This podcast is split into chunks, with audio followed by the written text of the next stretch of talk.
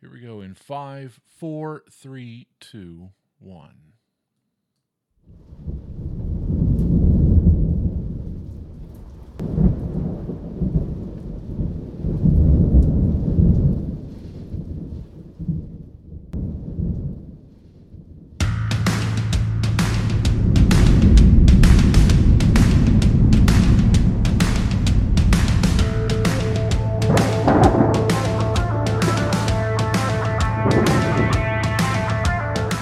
Podcast dedicated to the sixth oldest franchise in minor league hockey. This is the Rolling Thunder Podcast. Here are your hosts, Matthew Harding and the voice of the Wichita Thunder, Jason Mals. That is right. We are back for season number two of the Rolling Thunder Podcast.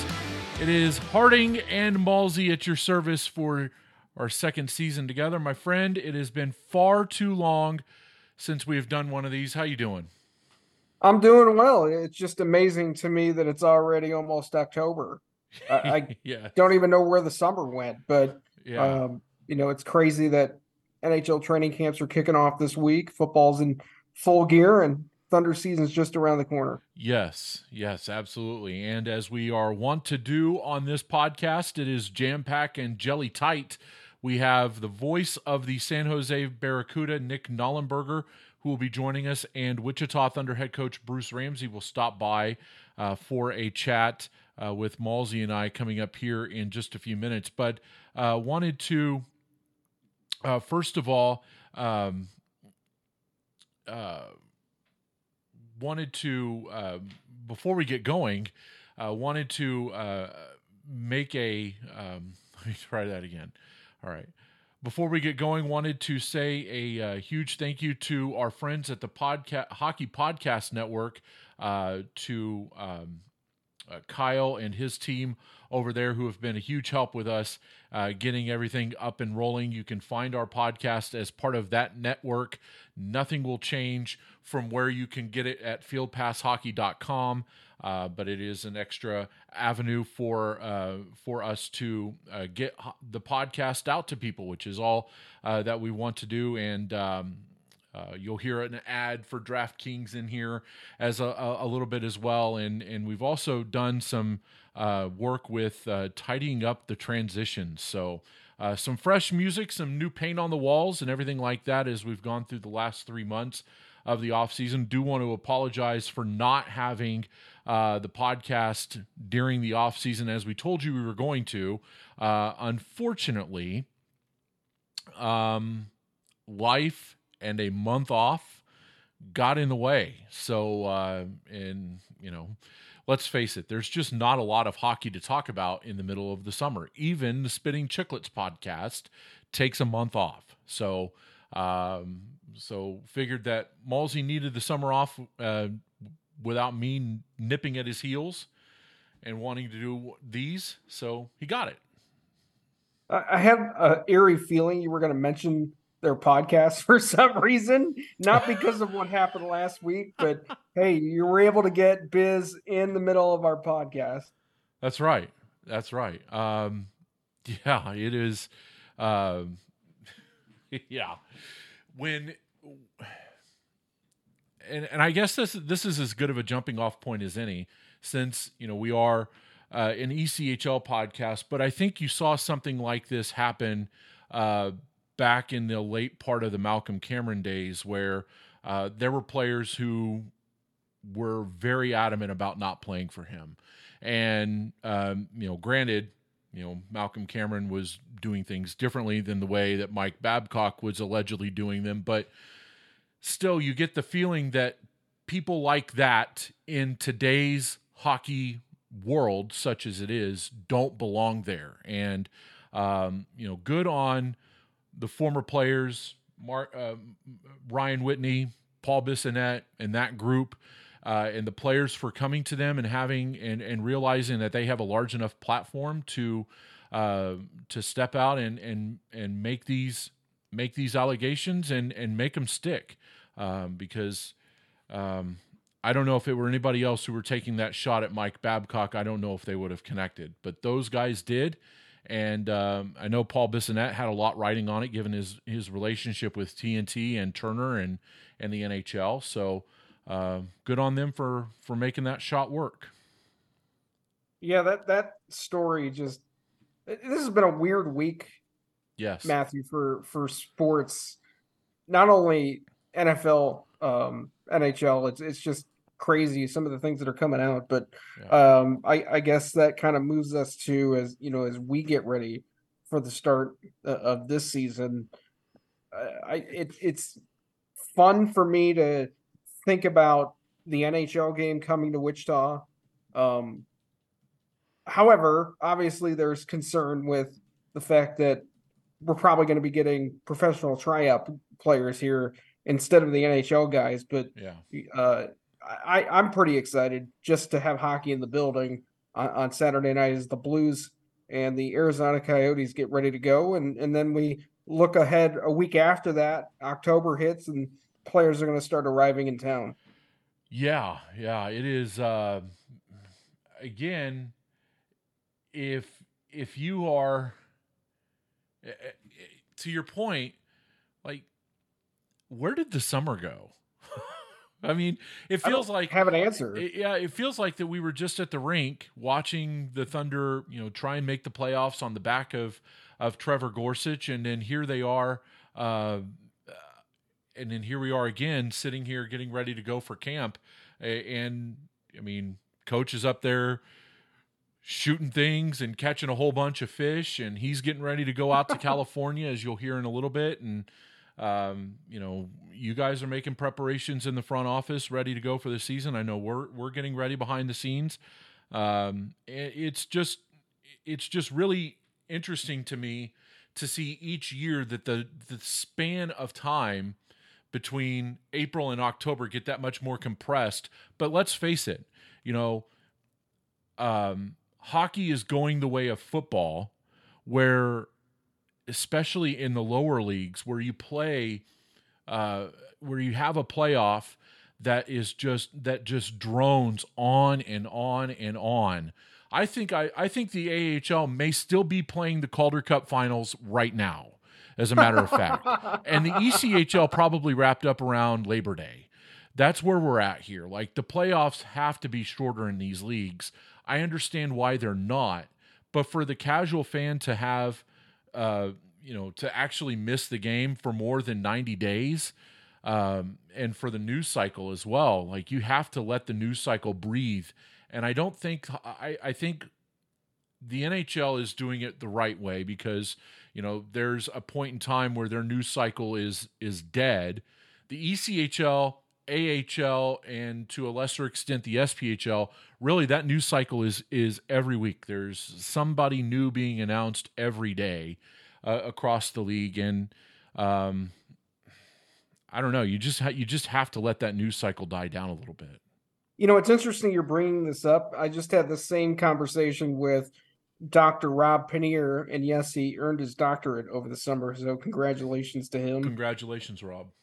He um, he covers the American Association throughout the course of the summer, and I know sometimes we talk about that on our broadcast, but you know they lowered the amount of games that they have in their series. So their their series are now best of three which i don't think you would ever see that in the echl no. But they finished the playoffs in about two and a half weeks which Jeez. the nhl you play what five six months and then the playoffs take another three months that just seems um, yeah. asinine to me that it takes that long to play the playoffs. I, I don't know what to do or how to how to fix it, but it's three extra months. It, it just doesn't seem right after you play six straight months of, of hockey. I, I completely agree with you. You got to let it breathe. And these guys, year after year, athletes are just getting bigger, stronger, faster, and the injuries are piling up even more just because of that. Right. Yeah, that's an excellent point. Uh, you, you um, yeah, there's no downtime for these players to go and have the surgery and and heal up from that and then get back to the rink in a in a timely fashion. It feels like everything is so much more condensed, and um, I, I mean, the league the league playoffs ended, ECHL playoffs ended. I think. Um, now everything to me is before Cancun and after Cancun, so it was about a week before I left, which was the twenty seventh of June. So the ECHL playoffs ended somewhere around the twentieth, and then they were still playing the Calder Cup playoffs, Calder Cup final when I was on the beach in Mexico. So your entire your your playoffs are just entirely too long. It shouldn't take 10 weeks to play a playoff series to play playoffs. Shouldn't take I mean that's way too long. I I this is where I like the SPHL's 56 game schedule. I hate that their playoffs are 3 games each. Each round is a best of 3. Hate it. But you can you can bring those rounds out to a best of 5 shorten your first two rounds to a best of five and then have best of sevens the rest of the way. I I see nothing wrong with that. Um, you know, I, I, I thought I was a, a hockey purist where I was like, oh, best of seven, best of seven, best of seven. But as somebody who is now, I, I think in, in some way kind of burn out on it, you just got to let it was actually kind of and getting back to the break that we had from the podcast over the summer no no offense and i hope none's taken here but i kind of enjoyed the break of not having a podcast and not having to prep for it and all of, and, and and all of that and and getting a chance to just kind of come up for air and not be uh, absorbed in the news cycle all summer long. And um sounds kind of selfish to say, but I, uh, I I bet if you I bet if you asked hundred players who come through this year, I bet that they would want it. I bet that they would tell you.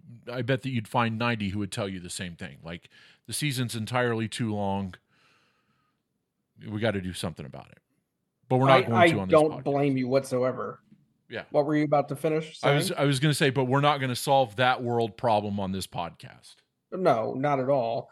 Um, you know, I, I don't think the ECHL would take away the amount of games and go down to what the CHL uh, model was, which was 66 and then 68 games. Right. But the one thing that that did do was allow for less weekday games, which is what a lot of these owners want. They don't want to play the midweek games or even Sunday games because of the attendance. So right. sometimes they're trying to push it out as far as they can to get as many weekend dates as possible, which I think for this year, Joel did a really good job of working with the league and, and trying to make sure we didn't have as many Monday through Thursday games this season. So that's a benefit. But yeah. getting back to your point, yeah, I, I, I I'm not thinking that you're selfish whatsoever. You know, I I love doing this with you during the course of the season, but you get to through that grind and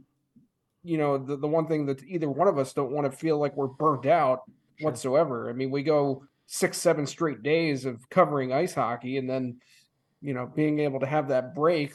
Uh, hopefully you can remember that time when you went to the beach and when you got back. So I, well, well, I, I, um, it's there in pictures. I'll just say that. That's awesome. oh, there, I love following your Snapchat story. That was great. It's there. Yes, it's there on Snapchat, and it was there. Uh, it's there in photos. But uh, yes, it was. Um, yeah, I it, it, was a blast of a summer. Um, hope everybody had a good summer. That you you got well rested and uh, everything like that, and we're all good to go here. As uh, camp is now open for the San Jose Sharks. They opened it on Thursday morning with um, uh, three group workouts and then a group scrimmage. Um, group A and Group B scrimmaged uh, this morning at the uh, AHL rink, Tech CU Arena. Uh, and uh, according to our friend Sheng Peng, uh, who covers the San Jose Sharks religiously, faithfully for SanJoseHockeyNow.com, we'll have to have Sheng back on uh, at some point this year. There were uh, 63 players, 64 players, I beg your pardon, uh, in camp 37 forwards, 20 defensemen, and seven goaltenders. Of note for Wichita Thunder fans, Ben Allison is a part of this camp. He is signed to a, a rookie tryout deal uh, with the Barracuda, I believe, and he's in uh, the big a the big NHL camp, and then I presume he'll probably be there uh, for uh, the um, for the AHL camp as well. Uh, and then there are a couple of other uh, forwards as well, Felix Gagnon and Joseph Henneberry, who are also a part of that group um, of rookies taking part in the training camp, which is now underway for the San Jose Sharks. Real quick before we move forward, uh, the one thing I didn't get a chance to mention. Yeah. Uh, Hannah was a little disappointed we didn't ask her to join us on this podcast, but oh. Well, we'll have um, to we'll get that rectified at some point this year. It may, it may end up um, it may end up being that I have to come to your house and do it. That's that that would be perfectly fine. But I got a chance to spend a lot of time with her throughout the course of the summer. We went yeah. to a couple of Cubs games, so uh, that was great. Got to take her to Chicago. Actually, got my first ever, and I'm from Chicago, right? Yeah. Never been to the Bean before, so that was great. Got a chance to see that with her. Um, and yeah, uh, getting back to what you were saying, it's it's going to be interesting to see how San Jose's camp unfolds because I think there's a couple of players that were in the American League last year that are hoping to make that opening day roster. And you and I had a an opportunity or I had an opportunity to talk to uh, Nick Nollenberger about, about that, um, and, and, he mentioned to me that potentially there could be some players fighting for spots, but you know the Sharks want to do their best to leave them at the American League level and let them marinate, uh, and not rush them to the NHL. How have you been to? How have you? Are, how are you a lifelong Chicagoan and never been to the Bean? I, you know what? Um, I, I don't really have a great answer for that, to be honest with you. We used to go downtown all the time, and I didn't even really know the bean was that big of a deal. Like it was a big tourist attraction until probably 10 years ago when people started putting it on social media. So huh. it was never really something that we went and did, to be honest. I mean, it's down by Michigan Avenue. I'm not really a shopper, so I don't go that far into right. the city other yeah. than, you know, going to uh, certain places down down there or even over to Wrigley Field. How was your Wrigley Field experience? Well, the the first night I took her, the the game was outstanding. It was a night game. We got really good seats for a good price, mm. which I was surprised. It was like twenty dollars um, wow. um, off of StubHub, and her and I went down, just the two of us, and uh, it was a great evening. The second day we went was a day game, and other than a seven inning stretch where the Braves just destroyed the Cubs. Uh, it was a fun game and got a chance to hang out with a good friend of mine from high school. That's awesome. Glad you were able to do that. Uh, hope the family is well. Uh, and as as uh, that's always a big part of, of the reason why you go home. So uh, hope the family is doing well. Appreciate that. And uh, as we record this podcast, it's actually my dad's birthday today on the 21st of September is a happy birthday, father. Happy birthday, Daddy Malls or Papa Malls, I guess. We'll we'll call him Papa Malls because if you call him Daddy Malls, then it just sounds weird. So uh, we'll call him Papa Malls. And uh, there you go. So happy birthday, Mr. I guess Mr. Malls. It's Malls, not Malls. I you, you, you have to hate that. I have to hate it. Well, you have to hate I, how they how people are like, hey, Malsey, Malsey, Malsey, Malsey, and and I've done that to you for the longest time, and you're one of my best friends. Like, I've butchered your name for years, and I feel like a complete horse's ass because of it. Well, you can blame Joel T. Lomurno. It's his fault. I blame Joel for a lot, so I'll put that on the list. I will never forget walking into his basement the first time I came to Wichita in 2004, and they didn't know how to pronounce my name. And the first thing that came out of his mouth was that, and then people always would call me that just because of him. So, love you, Joel. There you. go. yeah, yeah, love you, big boy. There you go. So, uh, where do we start? We've already, we've talked about camp uh, opening up for for the Sharks, and you mentioned that uh, Nick Nollenberger uh, kind of highlighted some American Hockey League players who may try to get up there with the big club. I, I think the the usual suspects are there if you're if you're looking at uh, at this. Uh, you're looking at somebody like a um, Thomas Bordeleau who had uh, had really good numbers on the Barracuda last year 41 points in 65 games, but just two points in the NHL. And then, I mean, you have Anthony Duclair, who came over from Florida uh, after um, an okay season. Uh, only played in 20 games after uh, leading the, or after, uh, well, I guess he, he played in the Cup final as well, uh, in the Cup playoffs with uh, Florida. And then, um, you, who are who would you know Quentin Musty, who is a, a, first round pick for for the for the Sharks as well. So, I mean, a, a whole lot of of different players here um, who could be looking at at spots up in the American Hockey League or even in the NHL uh, coming up here in just a few weeks. The three guys that he mentioned when we talked to him, and, and we'll have that interview here in a little bit, but uh, you know, William Eklund is, a guy that they feel potentially could be on that opening day roster. Gushchin, okay. Danil Gushchin was a guy that they were really impressed with at rookie camp. And you mentioned Thomas Bordeleau. Those are the three I think that they're really high on. But um, there's a lot of question marks, I think, with San Jose.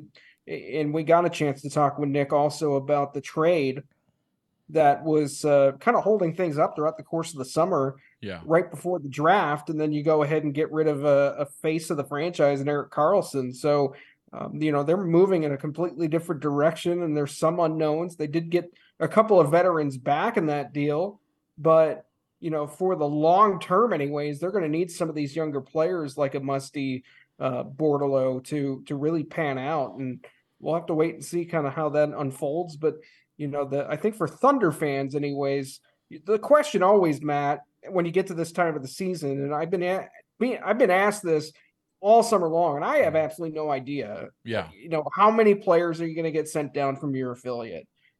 The the biggest question mark, I think, was coming into this off season. How many players were the Sharks going to carry on NHL and AHL deals, and were they going to help the Thunder out with some two ways?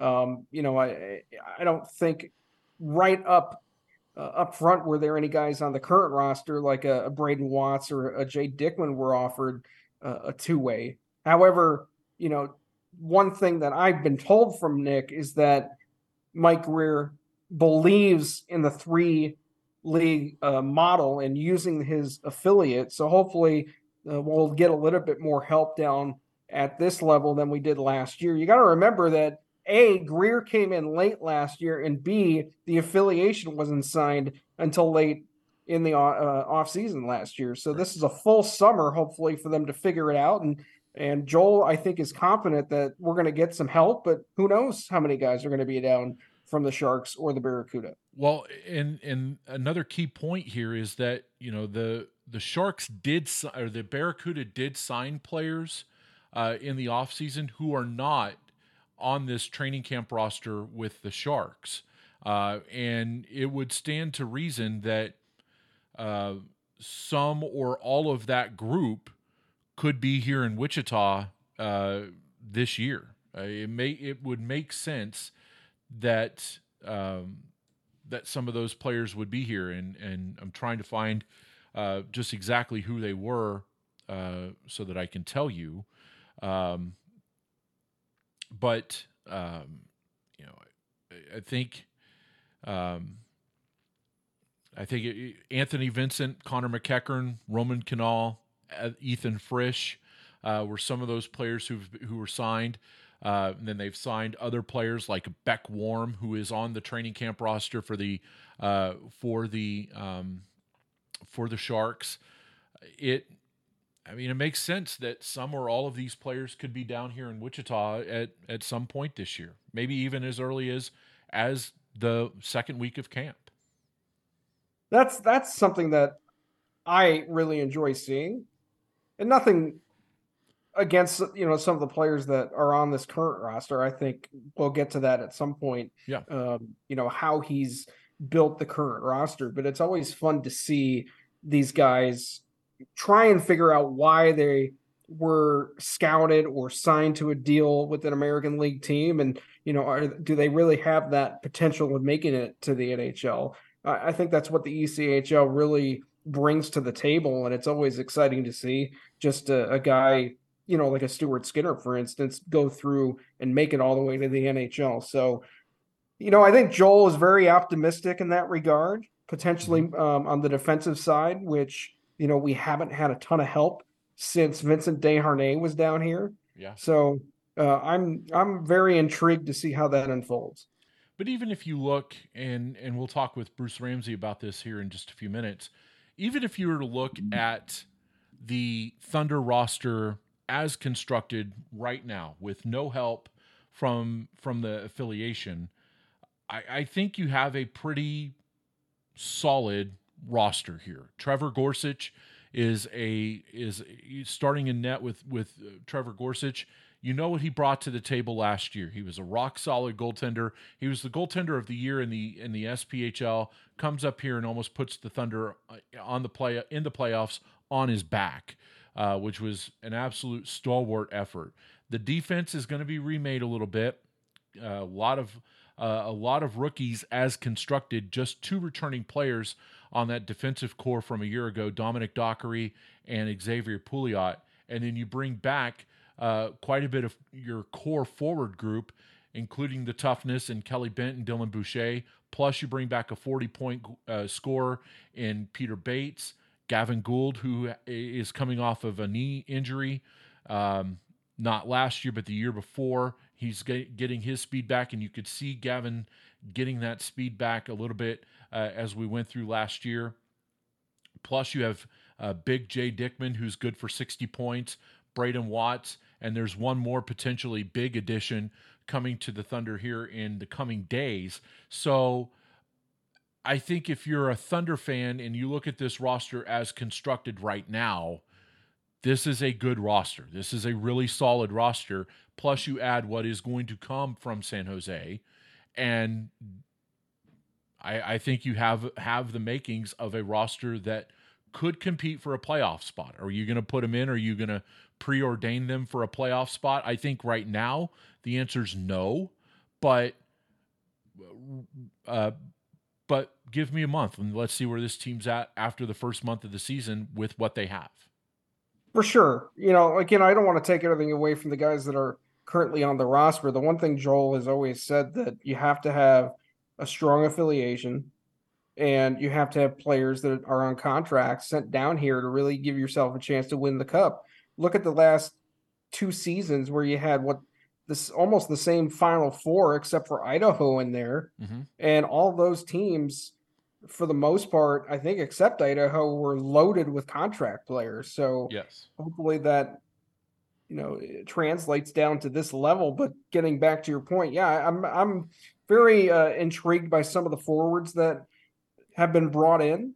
Um, you know, the one thing that sticks out to me is some fast, smaller type players like you mentioned, Gavin Gould. Um, you've got Ryan Finnegan, who's 5'8, 5'9. Um, Aaron Miller, I think, is the one player that coach is really high on that yeah. he thinks could potentially put up a lot of points at this level. So, and then you got players back, like you mentioned, plus Dickman and Watts, who, um, even though I always see this out on social media and it really irritates me. Well, you didn't sign a veteran. You didn't sign a veteran. Well, what do you think Jay Dickman and Brayden Watts are?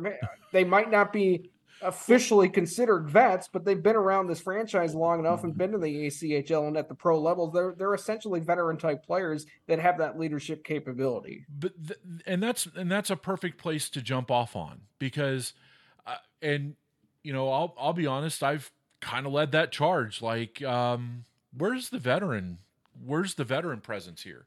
And and so, yes, Jay Dickman, Brayden Watts, that's your leadership group, and then you you put players around them. Um,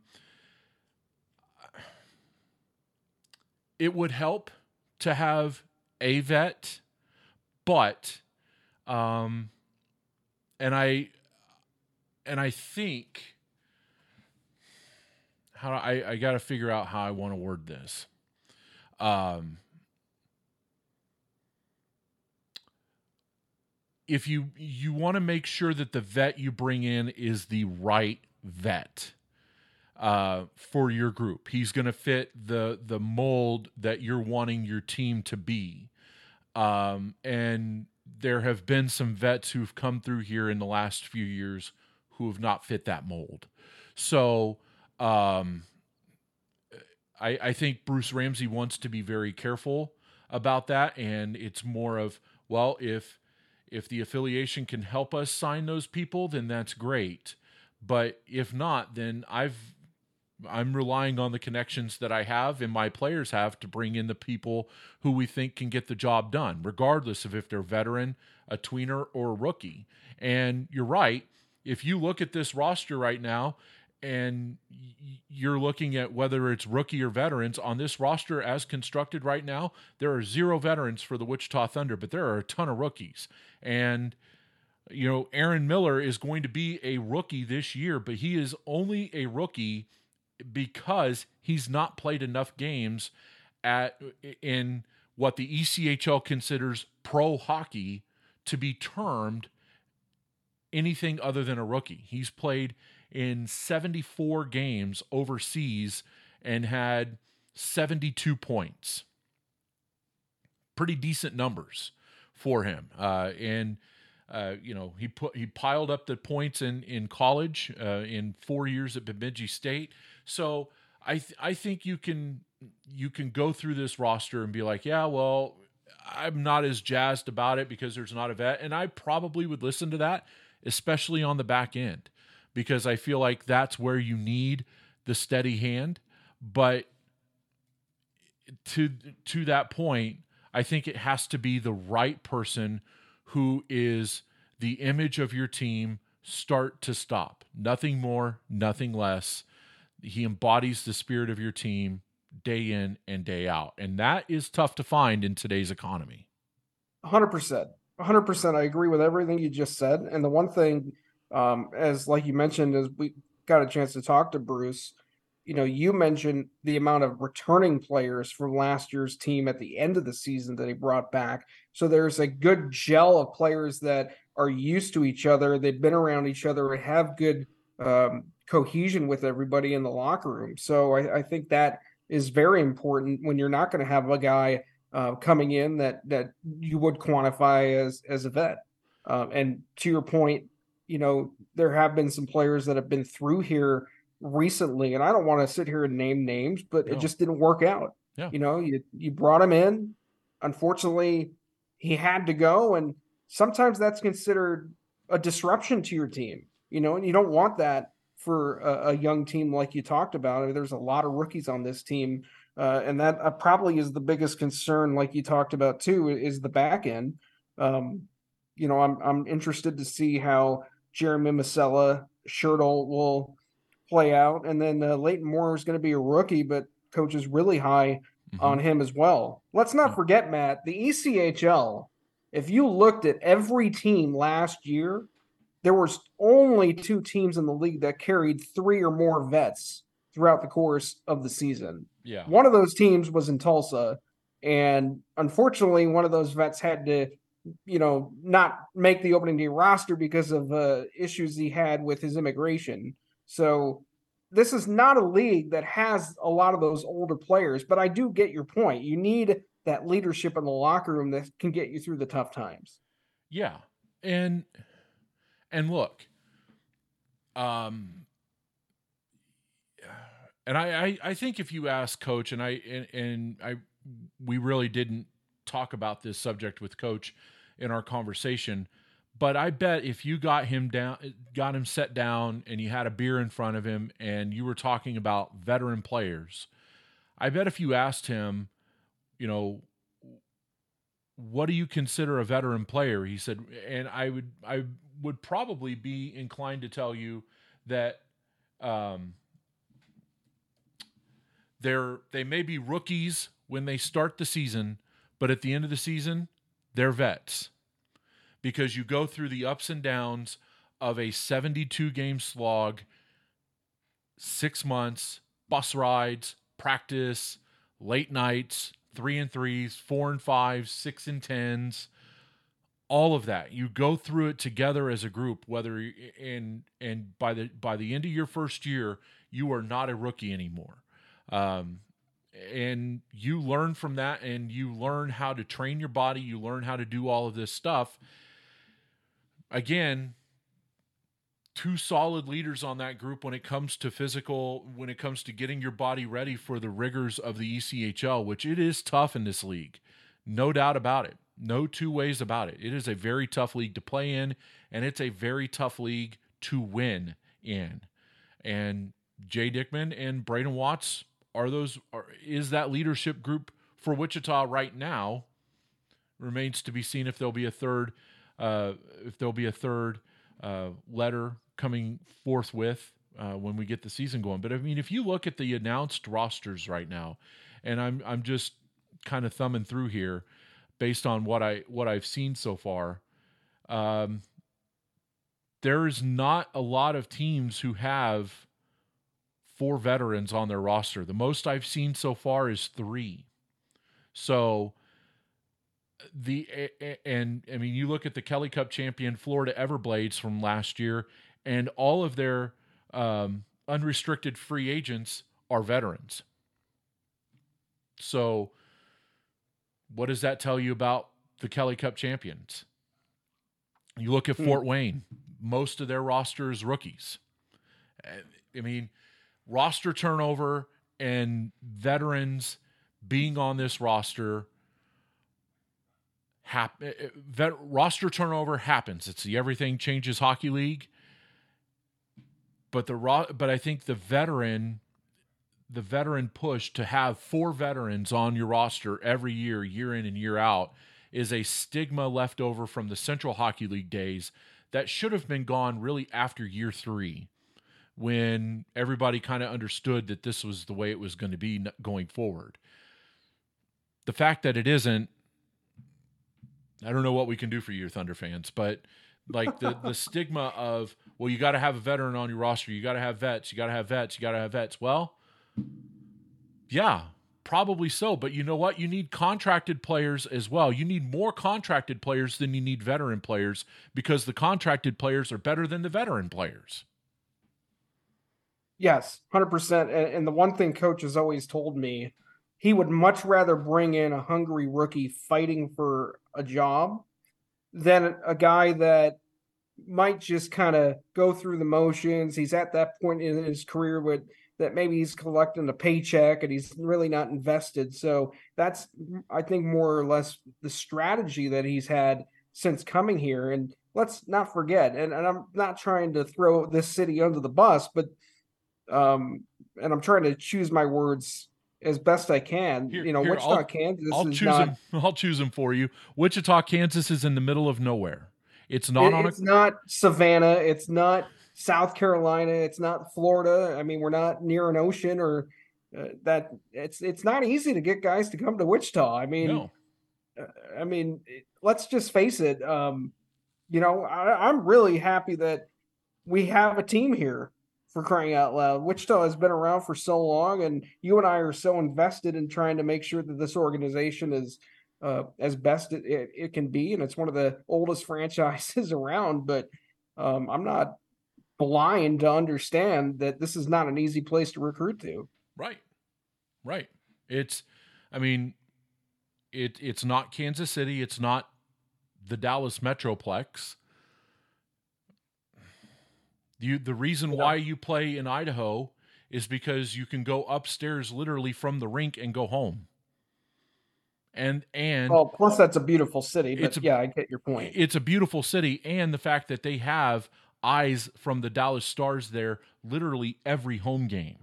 Sure. You're you're playing in front of an audience that can move you up every single night. It, and it, it's just you know Wichita has made great strides in the last five to 10 years of becoming a much more impactful city and, and it just not being flyover country, as Jason Aldean saying.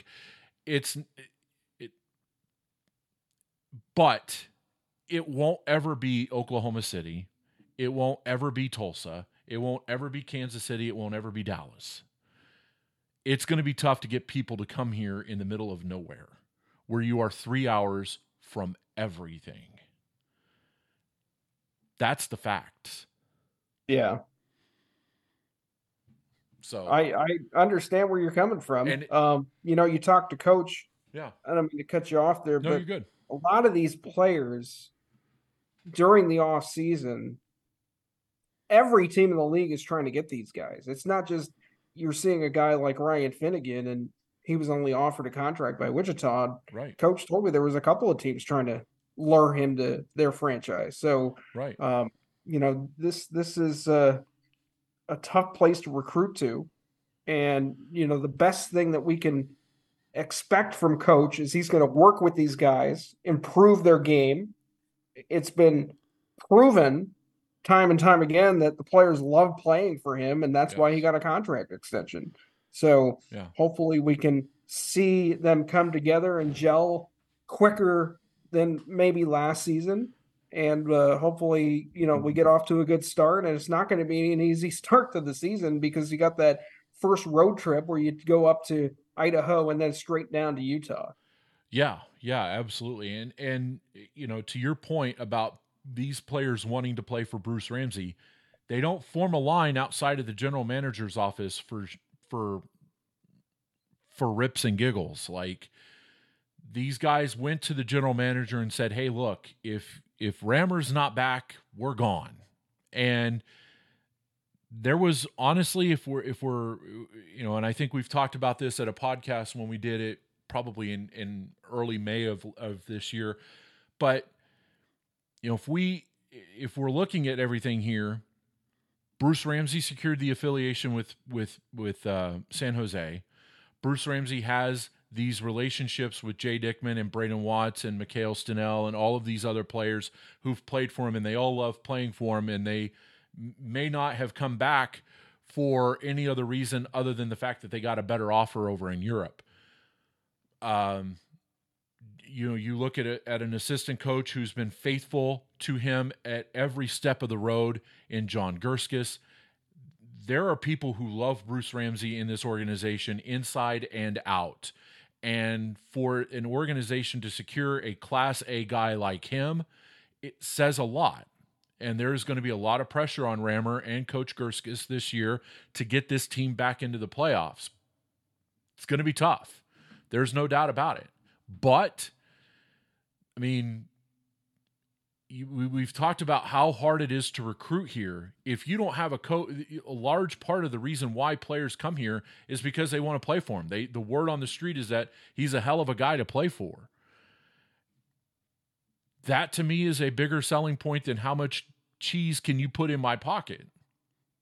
Just speaking for one guy, but um, I mean that says a lot about uh, about where the Thunder franchise is through four years of Bruce Ramsay's regime compared to where it was when he walked in the door. And he's yeah, done that, a hell of a, a job. Yeah, that's a great point. I mean, when he came in, and I understand that this is a level that you're pretty much building your own roster to begin with, but he didn't have a ton to work with and didn't have any players that were around. The cupboard was bare, as he says. He had and one contract he, in the drawer now he brings almost what I think you mentioned it on in the interview. What ten or twelve guys back from last year's team was it? Yeah. So yeah, I'm I'm intrigued. I'm excited. Um, yep. I'm stressed. it's that time of the of the summer where you're trying to get uh, partnerships locked in so you can focus on everything else and I, I, I don't know exactly how I'm going to make it through the next couple of weeks, Matt, but you're going to keep me sane, I hope. Yes, yes, absolutely. So, uh, why don't we go ahead here and uh, we will take uh, a bit of a time out here on the podcast. And uh, when we come back from our break, you will hear Malsey's conversation with the voice of the San Jose Barracuda, Nick Nollenberger, when the Rolling Thunder podcast continues in just a moment.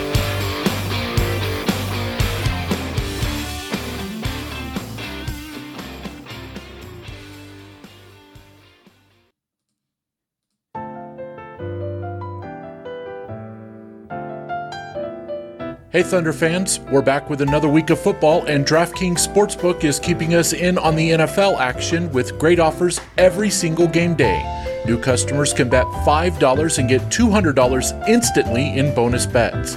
Throw 5 down on any of this week's epic matchups to walk away an instant winner. And DraftKings isn't stopping there. All customers can take advantage of two new offers every game day this September. Football's more fun when you're in on the action. So download the app now and sign up with the code THPN. New customers can bet just $5 to get 200 instantly in bonus bets. Only on DraftKings Sportsbook, an official sports betting partner of the NFL, with the code THPN. The crown is yours. Gambling problem? Call 1 800 Gambler or visit www.1800Gambler.net. In New York, call 877 8 HOPE NY or text HOPE NY to 467 369. In Connecticut, help is available for problem gambling. Call 888 789 7777 or visit ccpg.org. Please play responsibly. On behalf of Boot Hill Casino and Resort in Kansas, licensing partner Golden Nugget Lake Charles, Louisiana, 21 plus age varies by jurisdiction, void in Ontario. See sportsbook.draftkings.com slash football terms for eligibility, terms, and responsible gaming resources. Bonus bets expire seven days after issuance. Eligibility and deposit restrictions apply. Now back to the show.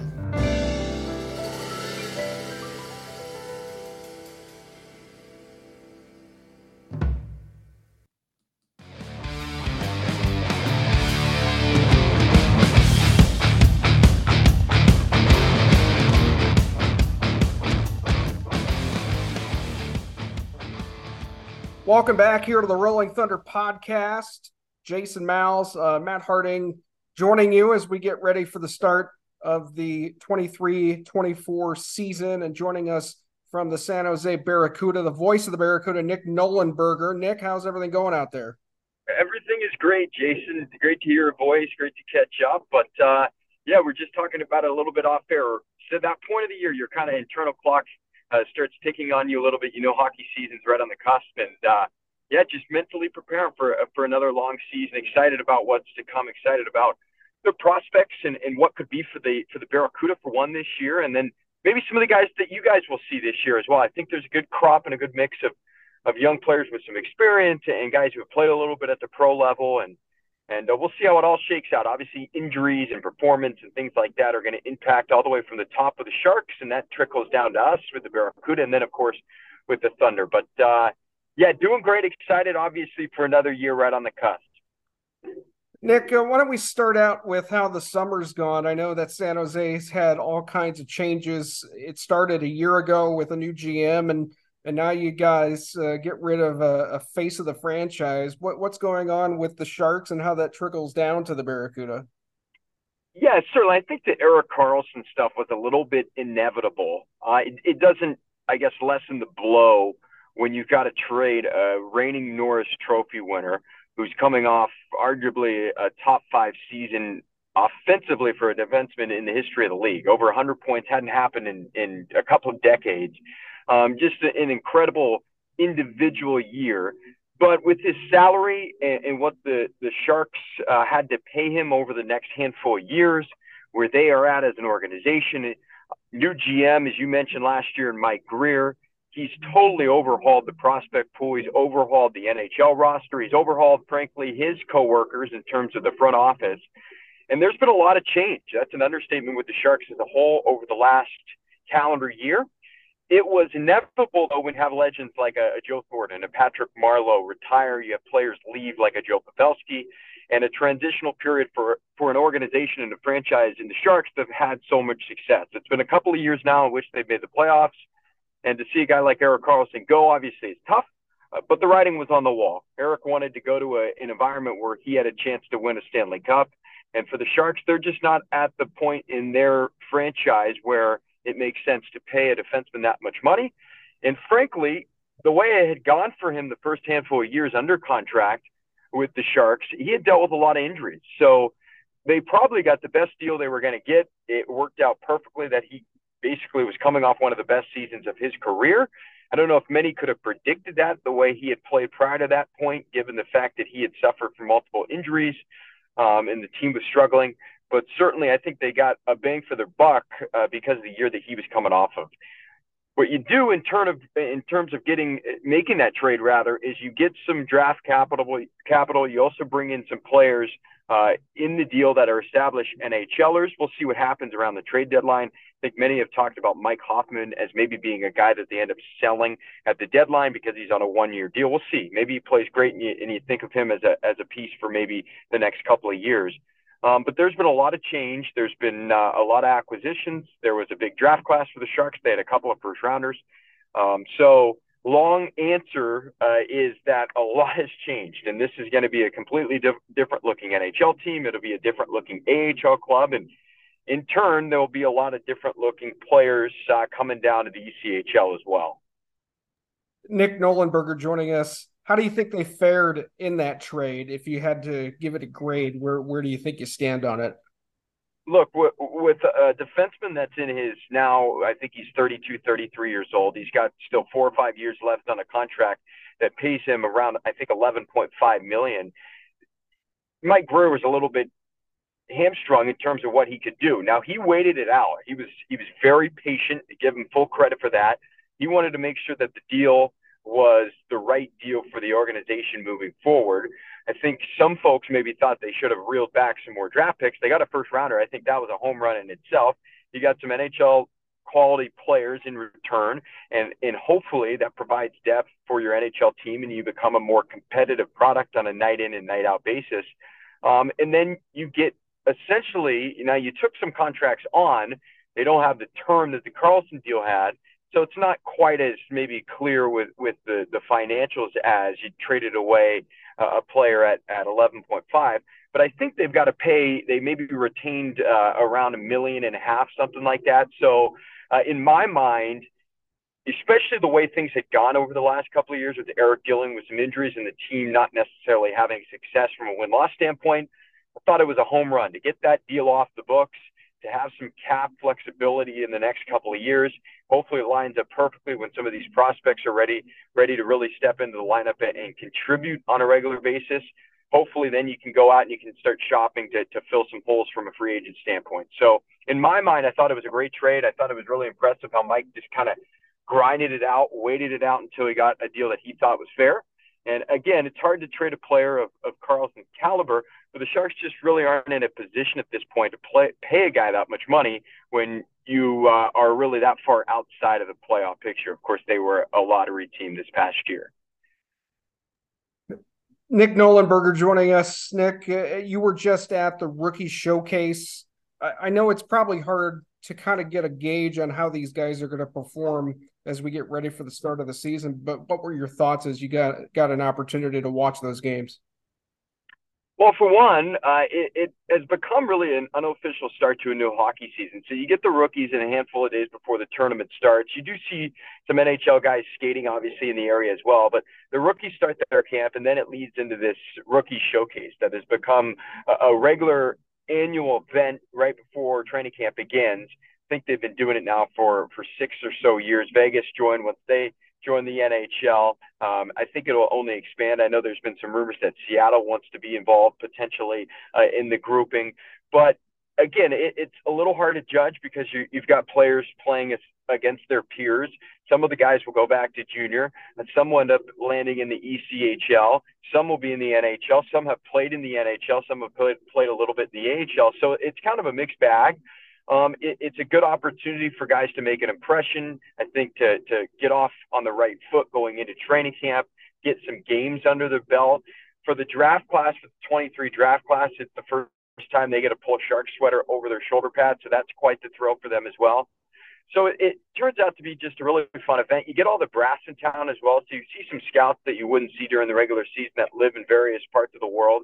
Uh, you see the front office. You, you walk around a practice rink and you can see uh, kind of the who's who of multiple NHL organizations. You'll see NHL GMs and, and scouts and, and upper management just kind of moseying around uh, these practice rinks. You'll see NHL legends uh, who have joined these front offices. So it, it turns into what's a pretty fun kind of hockey festival of sorts.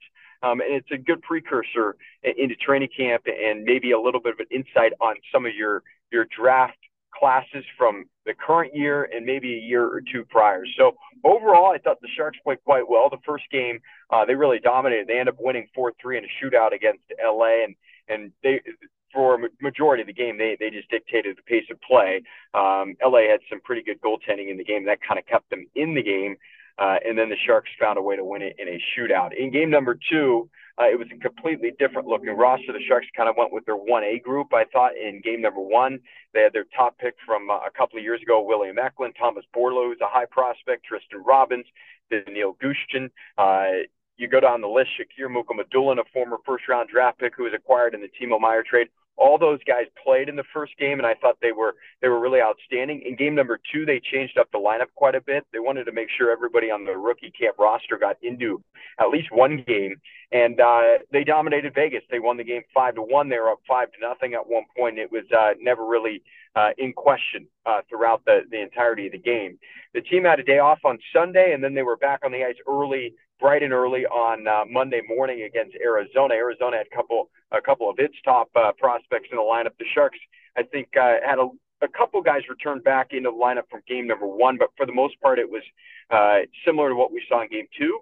And uh, Arizona was kind of all over them early. They got out to a to, a lead. Sharks found uh, ways to kind of chip into the lead. I think they tied it a couple of times, but Arizona responded uh, quickly uh, with goals and went on to win. I think the final score was five to three. So overall, I thought it was a great weekend. It, it's not about wins or losses, really. It's about getting guys back into game shape and, and allowing them to, to feel what it's like to be a shark and, and just get ready for training camp. So, overall, I think it was a total success. Good to get everybody in the building, and it, it again kind of sets the tone, and sets the stage for the tra- for training camp uh, that's going to start this week. Couple of names for Thunder fans that were uh, available for that. Mitch Russell and Ben Allison. Did you get a chance to see how they performed? Yeah, I think if if I'm not mistaken, I think Ben Allison ended up dropping the gloves late in uh, game number three. There was a couple of fights late. Um, starting with Mitch Russell, obviously last year was a disappointing year for himself personally. Played, I think, two games with you guys and then could not get back into the lineup. He was dealing with what he admitted as some head and neck issues.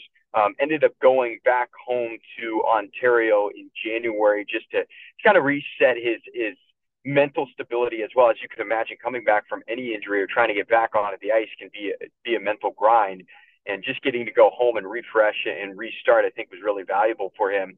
Um, in the action that we saw him, I thought he played pretty well. He's excited about the year, excited about really beginning his professional career uh, that never really got off the ground last year. Um, it's going to be a big training camp. I think he has aspirations to make the Barracuda. That's what he told the media. Uh, it's going to be a, a, a good competition this year. There's not as many forwards that have come in, I would say, into the mix this year with the Barracuda as we saw last year from a prospect standpoint. There's more defense coming into into the conversation this year. Um, so so Mitch Russell plays well. I think he's got a chance to make the Barracuda, but he's got to he's got to get off uh, on the right foot. He's got to impress in training camp with the Sharks. He's got to impress in Barracuda camp. Just because he missed last year, I think you know he's behind the eight ball a little bit. He's got to prove that he's part of the solution and part of the future. I believe he's got one year left on his entry level deal. So this is a big deal, big year and a big deal for him going into this training camp.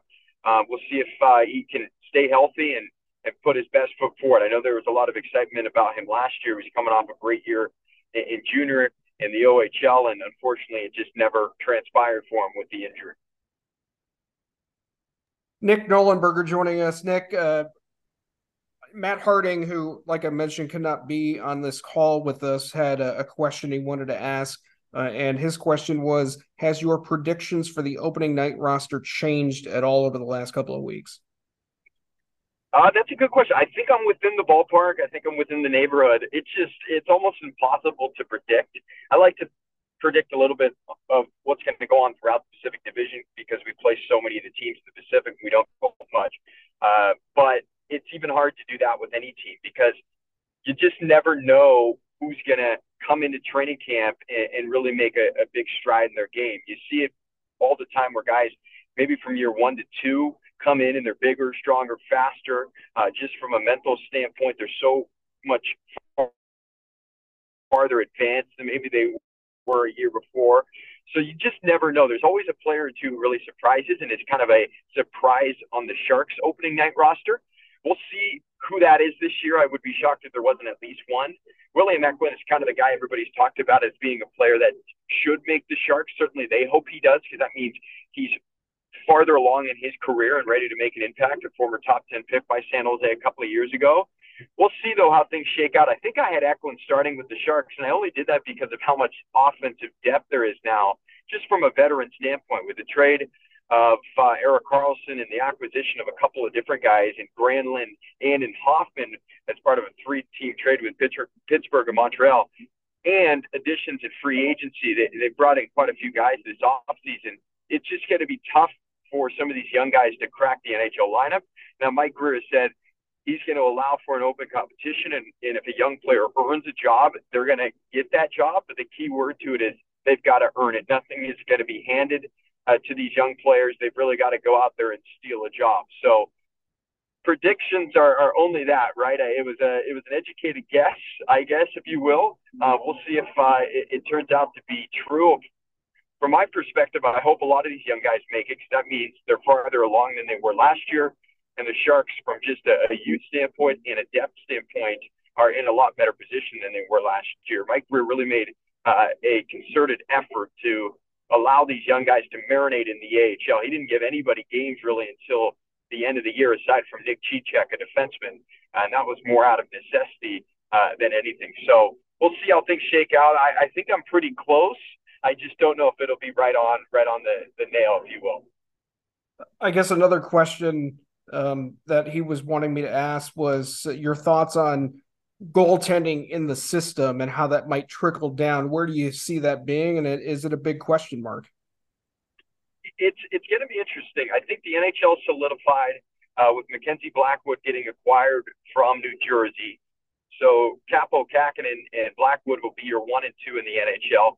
Eetu Mäkiniemi, who's a big prospect, has dealt with some injuries last year. He had to have surgery in the spring, and that basically expired the remainder of his year.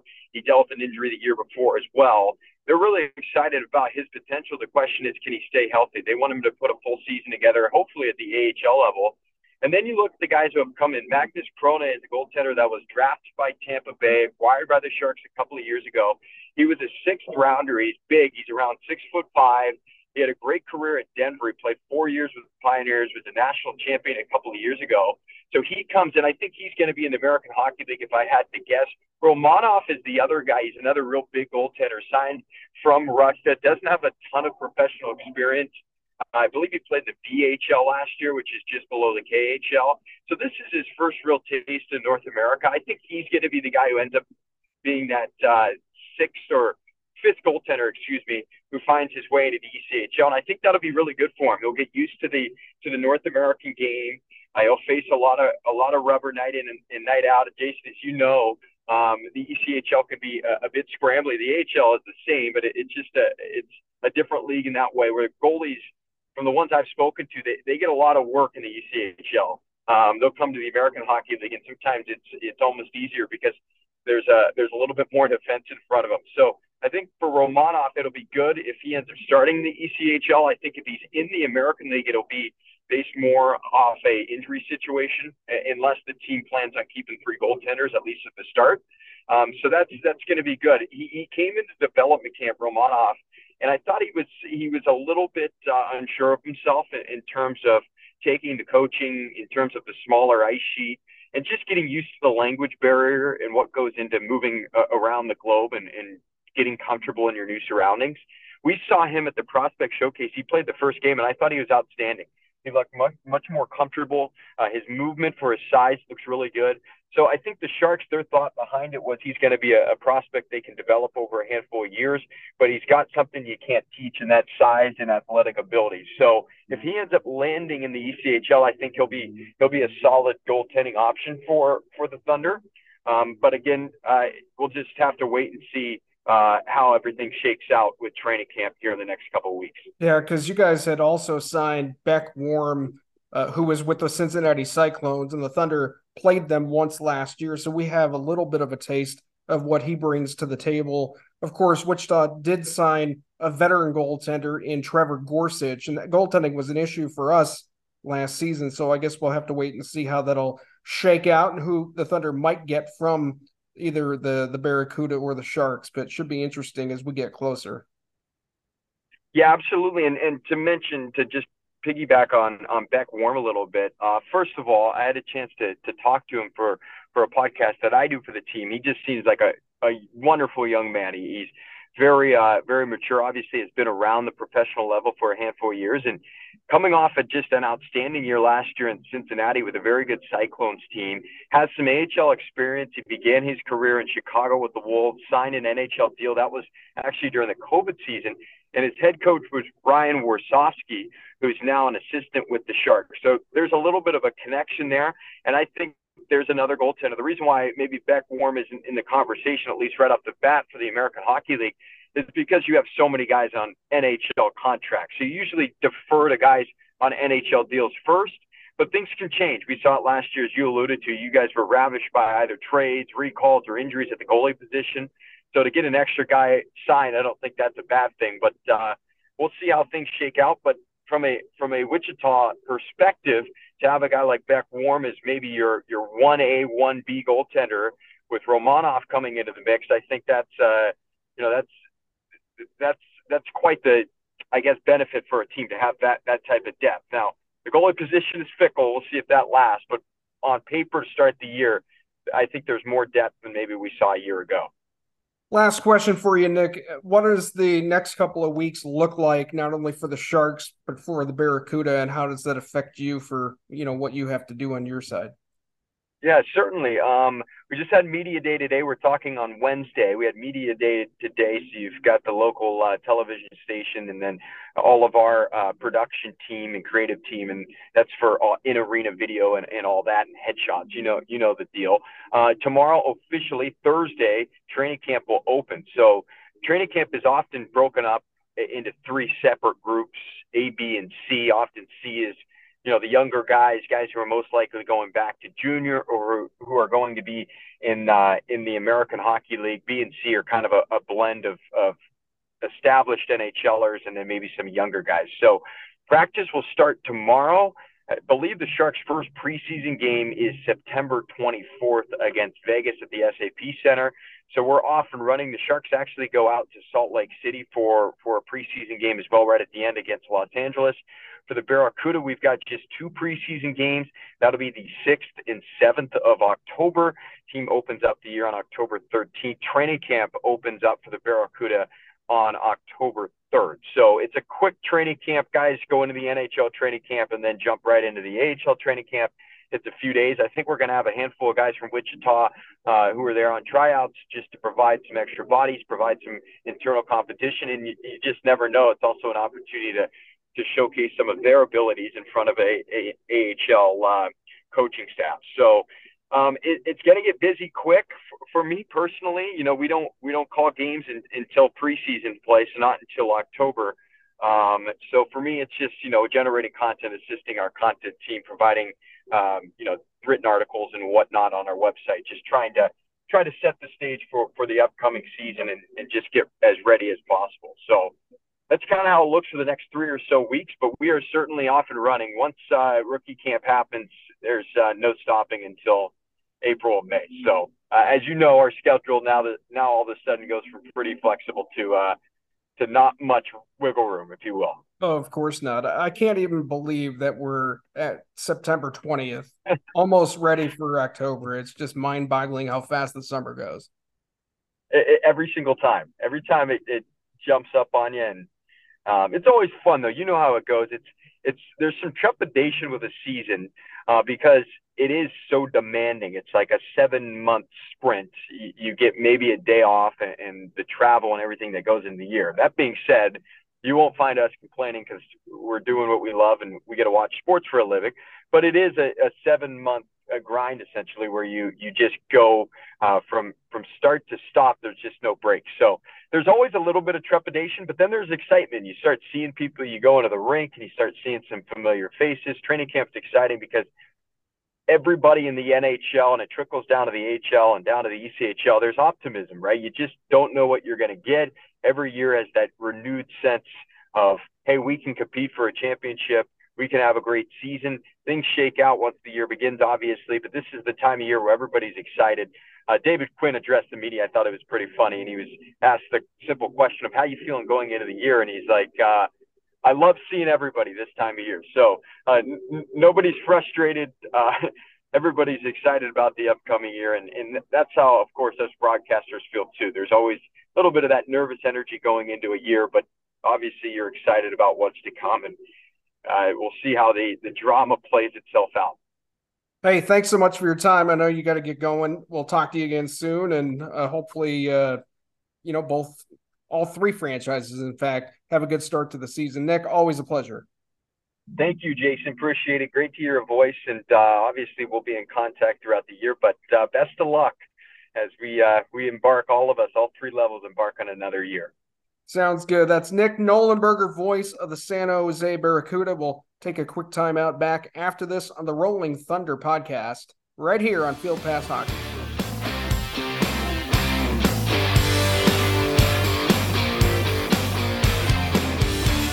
Back into the podcast. Our thanks to Nick Nollenberger, the voice of the San Jose Barracuda, for talking with Malsey. Unfortunately, I was able to not be uh, on that interview, but uh, what are some of the things that stood out to you from the interview with Nick? Uh, the number one thing was how the Erik Karlsson trade impacted the team moving forward, the trickle down.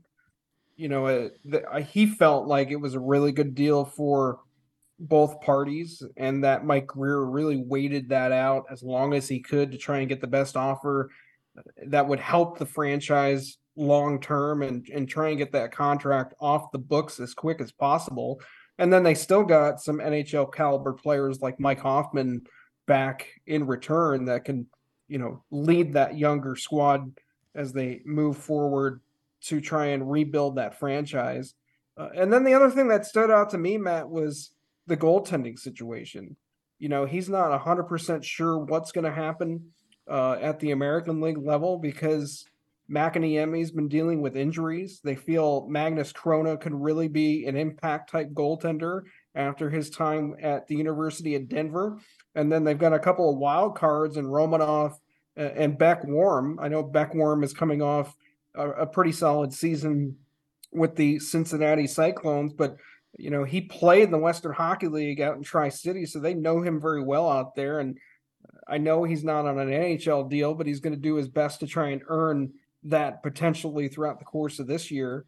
But uh, Romanov could be a player that either goes back and forth between the Thunder and the Barracuda. I think it's going to all all sit on uh, you know the hip of Eetu Makiniemi because he had surgery at the end of last season, and they're not 100% sure where he's at with his recovery. But the goaltending situation to me is probably the most intriguing, just because you know San Jose has not found that guy that can lead them to the postseason. And I know that they've gone through a couple of different type of goaltenders, like Adin Hill didn't last very long, and then they had James Reimer, who was a stopgap, but he's gone. Um, Kahkonen is going to have to carry the load, but they ended up getting Mackenzie Blackwood in a trade, and they feel like he can bring that veteran presence uh, on the back end. But you know, they don't have that number one, which I know that position has changed so much over the course of the last 20 years, but uh, they're still looking for somebody to kind of grab a hold of the number one goaltender position at the NHL level. So we'll have to wait and see how that trickles down to the NHL level, but uh, or to the uh, ECHL level rather. And and I know that we've talked a little bit about the importance of having a Trevor Gorsuch on this roster. I, I guess the question that is going to be uh, posed to both me, you, and coach throughout the course of the season. Is there a possibility of both Romanov and Warm being down here? Do you hold on to Trevor Gorsuch just in case you don't have a situation like you had last year? Well, yeah, and there's a lot to chew on there. I'll start with the Karlsson part of that uh, of that uh, interview, and I, you know, you and I had talked over the summer, and it's like, well, why is why is the flurry of of signings from San Jose and and really not much else. And then it became very obvious after the draft that there would be a blockade on everything until they were able to move the Karlsson contract. And you're right, they did get a pretty good haul uh, for Erik Karlsson, and um, and it'll be interesting to see what fruit that trade brings the Sharks coming up uh, as we move through the next few years because they do have some draft picks involved. To the goaltending aspect, I think that is one of the most intriguing areas of this organization as they begin camp. Uh, you have Mason Beaupit there, who did, uh, by reading um, Sheng Peng's work at San Jose Hockey Now, uh, didn't really stand out at all, looked uh, very average, if you will, uh, in the rookie tournament. Uh, all of the other goaltenders, it, it looked like, with the exception of of Kahkonen and Mackenzie Blackwood, played, and I thought, and it looked like they played pretty well. Uh, I think your opening night duo, if you were to put two up in the NHL right now, I think your your opening pair is going to be Mackenzie Blackwood and Kaapo Kahkonen, and then you see Magnus Chroma, Chrona and a combination of Beck Warm or Georgi Romanov in the American Hockey League. Again, depending on what happens with Makiniemi, if he's ready and good to go, then your AHL uh, is set there with uh, Chrona and Makiniemi, and we potentially see Romanov and Warm here in Wichita. And if and for everybody who was like, "Hey, Beck, who the hell's Beck Warm, and why are we, why are we going to get him?" Here's his his stat line from last year. In 43 games, he won 28 of them. And if you take those 28 wins, he becomes the single season winningest Thunder goaltender ever in the ECHL era with those 28 wins. 28 9 6 with a shutout, uh, 301 goals against average, in 2,500 minutes played. He didn't really fare that well in Rochester, uh, had two overtime losses, and allowed five goals in 85 minutes for 352 goals against average. So uh, I, I think we'll see both Warm and Romanov here at times during the season. And it may be one where you bring down one, send one back, bring one down, send one back, which makes having a goaltender like Trevor Gorsuch who understands what's going on here uh, and seems to be okay with it vital to your hockey club. Even if you have three goaltenders, it is worth having Trevor Gorsuch in net, given what has happened to your hockey club for the last two years with Evan Buitenhuis playing hide and go seek. Yes, 100%. I mean, that's one thing coach was really adamant about with me and you hmm. even off the air throughout the course of the summer, is he wanted to make sure he had that position solidified. We didn't have to have a revolving door yes. like we had, and and you know, Coach will mention it during the interview that we had that that really cost uh, us the the postseason. If you mm-hmm. have a goalie who can stop the puck down the stretch. This team made the playoffs last year. So, right. Um, you know, and getting back to your point about Mason Beaupit, I think the expectation is him for for him to go back to junior because I, if I'm not mistaken, he has one more year of eligibility. Yeah. Uh, I, I, think it He's, was with the Sarnia Sting, if I'm not mistaken. I have to double check that just yeah. to be safe. But uh, that that certainly is going to be an interesting position to be in. I mean, last year, you know, you had uh, the situation with uh, our goaltending that uh, um, the, I'm having a brain fart, Matt. The goaltender who was with us from the Sharks, um, Strauss Mann. That okay, duh, Strauss Mann. Last year, you had a situation with you know with Strauss Mann who that that in a, in and of itself was a, a crazy situation because he was never in one place for more than a couple of weeks. He was back and forth, and he spent more time on an airplane. Yeah. Um, I don't think you're going to see that much of it happening, but who knows? I mean, it all gonna it's all going to depend on Makiniemi and how healthy he is. Uh, yeah. In terms of who the Thunder will see down here, and I would venture to say that Beck Warm will spend a majority of the season with the Thunder. Yes, and and to the point that we had in the last segment before the interview, you know, even though they didn't sign two way deals, Beck Warm is just as good of a uh, as just as good of a player, regardless of what what contract he signs. Um, and this is a, a, a, signal of the affiliation helping out the Thunder. So, um, yeah, I, I would agree with you that we will probably see Warm for a majority of the season. Um, but it depends on Romanov as well. I mean, if you look at his his stat line from uh, last year, 31 games in the VHL in Russia, an 813 and 5 mark with a 281 goals against average. Does that translate over to North America? Granted, he's going to be working with Yevgeny Nabokov, who's uh, Russian as well. Maybe they can figure out some way to work. Maybe they can work together and find their own uh, way of working together. I don't know, but if I were just spitballing here, if I were San Jose, I would like to see what Romanov can do at a lower league before I move him up more. Uh, but again, the whole linchpin to this is what happens with Makiniemi's hip, and if he's ready to go for opening night in the AHL or NHL. Big question mark, I think, for for me and for Sheng when I was reading his article, uh, you know, the change in culture and being able to speak the language. Yeah, uh, is going to be a huge uh, hurdle for him to jump uh, through. You know, being able to communicate with his teammates. I, I don't know how much English he speaks, but we'll get a good example of that as we get closer. So, yeah.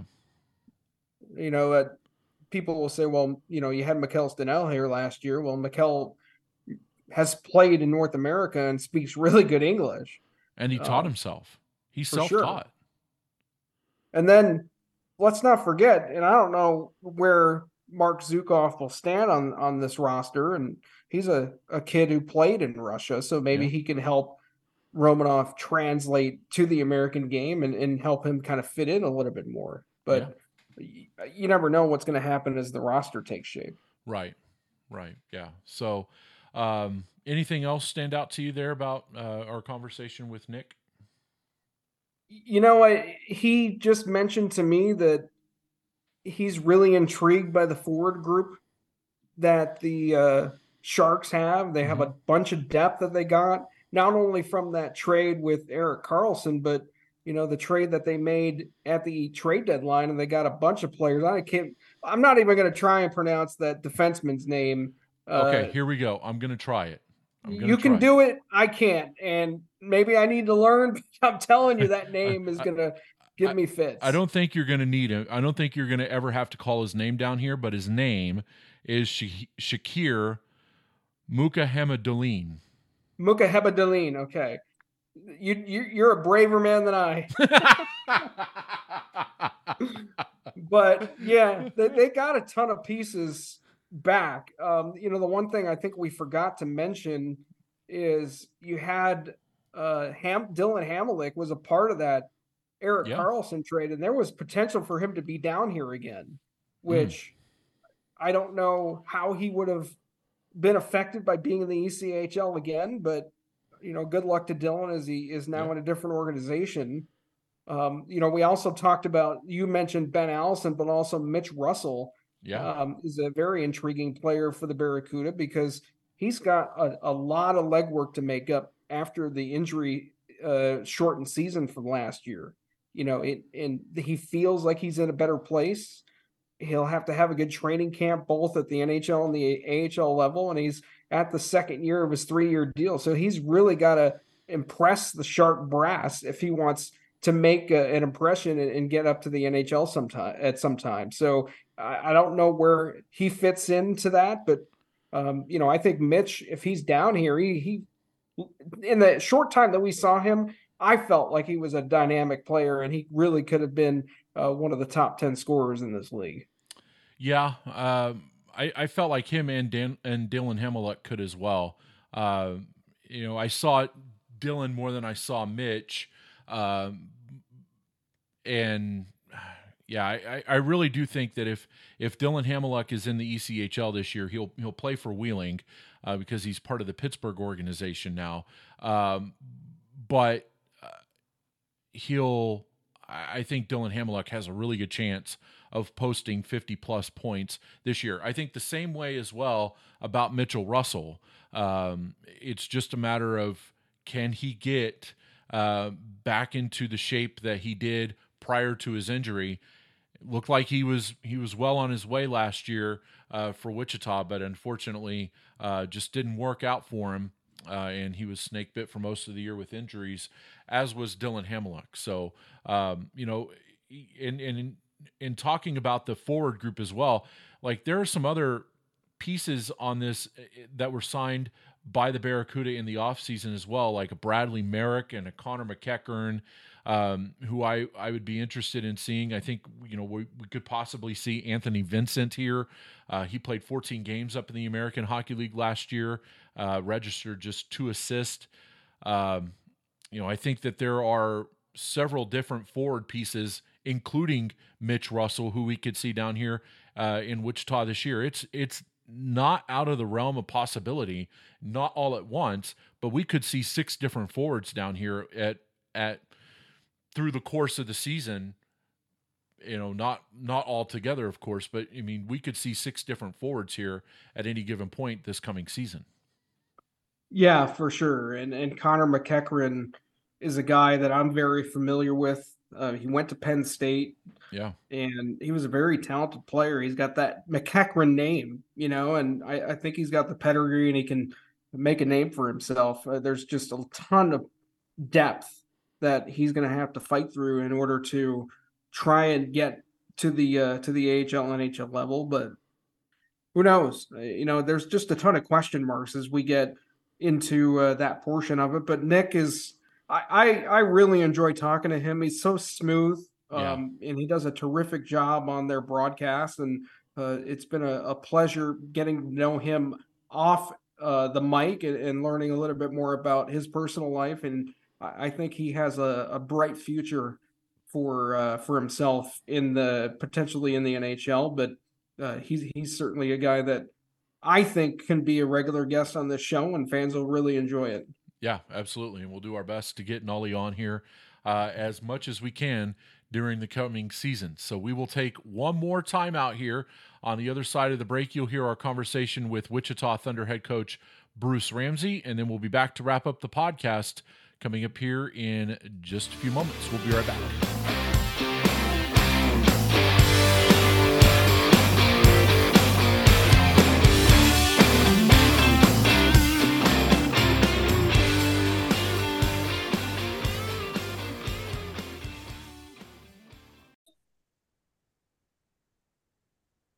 Three, two, one.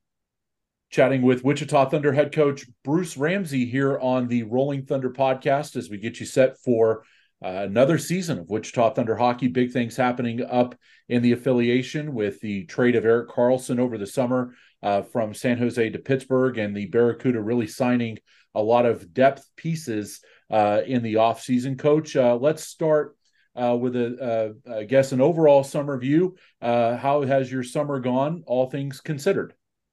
Yeah, um, I, I, other than my unfortunate incident, it's been a great summer, and um, you know, it's, it's been a little bit too long. I'm really getting excited about getting back and uh, you know, starting to work with the team and you know, seeing the guys on the ice and seeing what we have and putting the pieces together to uh, you know bring a contender to Wichita you uh, you brought back um, a lot of the uh, pieces from last year's team. There are some notable exceptions. Uh, you look at, at, Cole McDonald, who's gone overseas. Quinn Preston uh, is gone overseas. What do you like about the group that you were able to retain uh, in Brett Boeing, Jason Pinio, Jay Dickman, Brayden Watts, and others?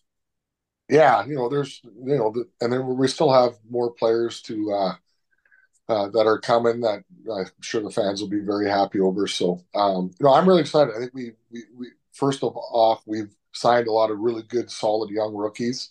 Um, I'm excited to see them, but we've also, you know, got a lot of returning players that have got experience and, uh, you know, maybe they're not veterans as per se because uh, of the league says, but they're definitely players that are capable and have been in the league and have been around for a while and um, should definitely help our younger guys. And you know, be a huge asset for us. You know, you talk about a guy like Aaron Miller, uh, who's been in Europe the last couple of years. He's still considered a rookie, but uh, you know, he's going to be an elite player for us. I'm really excited about him. Um, you know, the list goes on, and and uh, you know, until you see him on the ice and put start putting pieces together and lines and uh, defensive pairings and uh, seeing what we get down from San Jose, uh, you know, you know, you just kind of hold your hold your breath for a little while just to make sure that uh, you know, once everything comes together, it all works out good. Uh, Coach, when you look at this uh, team as you head into the start of the season, I, I, think it certainly starts with the two cornerstone pieces, and you know, Brayden Watts and Jay Dickman. Have you had conversations with how their summers have gone and how they are preparing for the start of the season? Yeah, I actually talked to both Brayden Watts and Jay Dickman today, and you know, Jay's going to be our player assistant coach, and he's already done a great job and um, has definitely helped in the recruiting process. It, you know, he knew Aaron Miller before I signed him, and uh, was a big influence on him coming to Wichita. So was doing a doing a great job already, and is well respected by his teammates, and uh, you know, just a great individual, uh, you know, all around. So and does obviously a lot of great things on the ice as well. So uh, Brayden is. Uh, you know, his wife is pregnant, so he's expecting a, uh, a, a new baby here in the next three or four months, and uh, really excited for him, and he's actually attending San Jose's camp, so um, he's getting prepared for that. And you know, it's uh, he's he's right on the cusp, I think, of being a player that can play in the American Hockey League. So hopefully, he does well up there and gives him a good showing. Yeah, I mean, he if it wasn't for that injury, who knows? He could have been up for the MVP. Was having that type of season before he got hurt.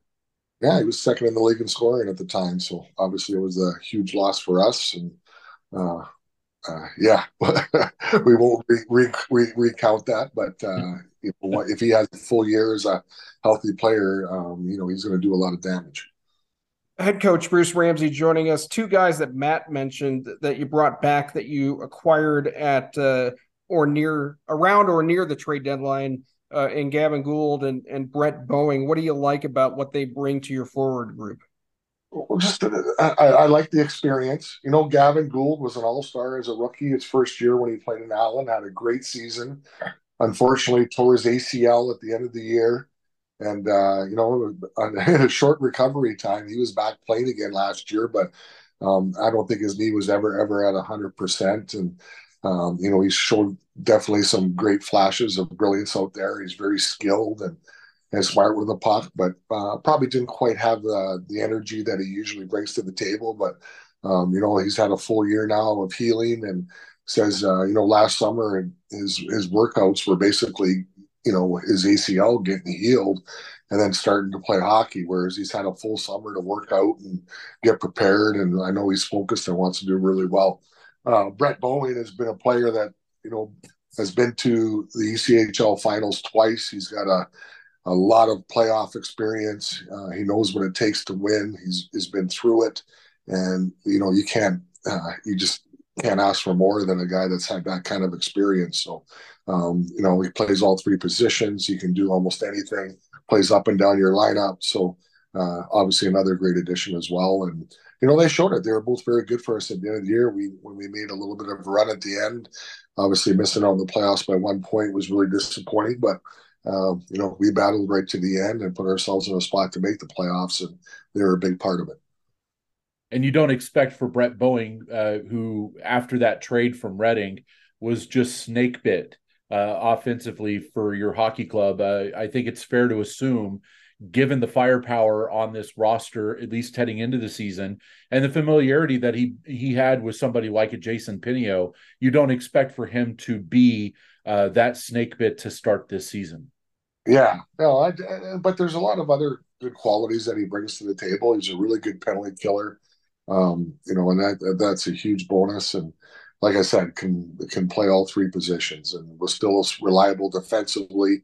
Um, you know, he had a sore knee at the end of the year, so he wasn't at 100 percent either. So, you know, really count on him for some big minutes for us. And um, you know, he can produce. He's showing that, and especially not easy to produce as a player on a Toledo roster that's you know usually pretty loaded with uh, a ton of talent. So just even find the ice and uh, get that opportunity to put up points is hard. And you know, he had he had a 20 goal, 40 40 plus point season for them. Um, and also, obviously, like I said, going to the Kelly Cup twice was a was, is a huge experience that you know we kind of lacked last year that we need. Let's talk about your defensive core, and I think the name that jumps out for a lot of uh, folks who have watched hockey, even going back into the '90s, is Dmitry Yushkevich, uh, who is the son of former uh, Toronto Maple Leaf and Philadelphia Flyer Dmitry Yushkevich. What what do you know about his game, and what do you feel like he could add to your hockey club? Well, um, I know he's really excited to come to North America and play. Um, you know, and he still still has a Canadian passport, so we've got immigration figured out, and uh, you know we're excited to have him. Obviously, he comes from very good bloodlines, but um, you know he's been playing at a high level hockey for a number of years, and uh, you know just wanted to experience North America.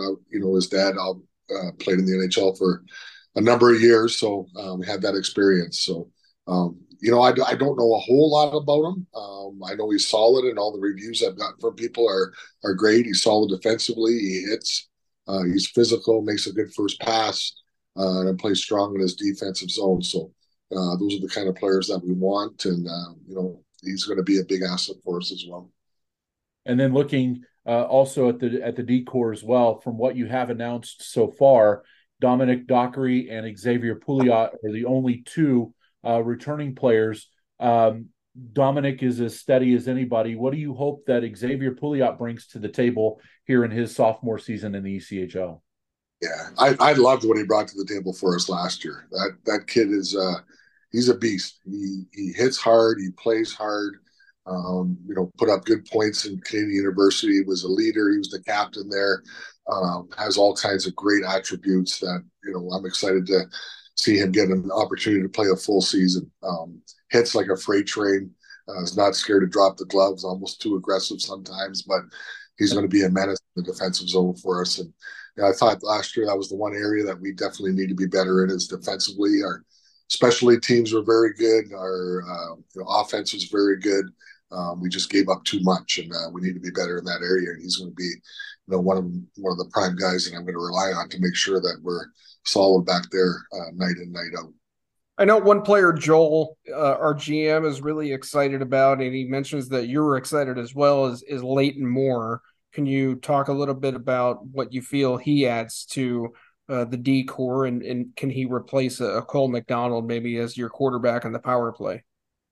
Yeah, you know, there, there's a kid that's put up 50 plus points in the OHL in the last couple of years.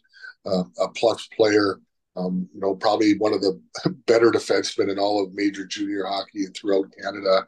Uh, probably the one biggest uh, thing that hindered him a little bit is, is his size, but um, you know, everything tells me about him and what I've heard and research that you know he's very calm with the puck. He makes good plays.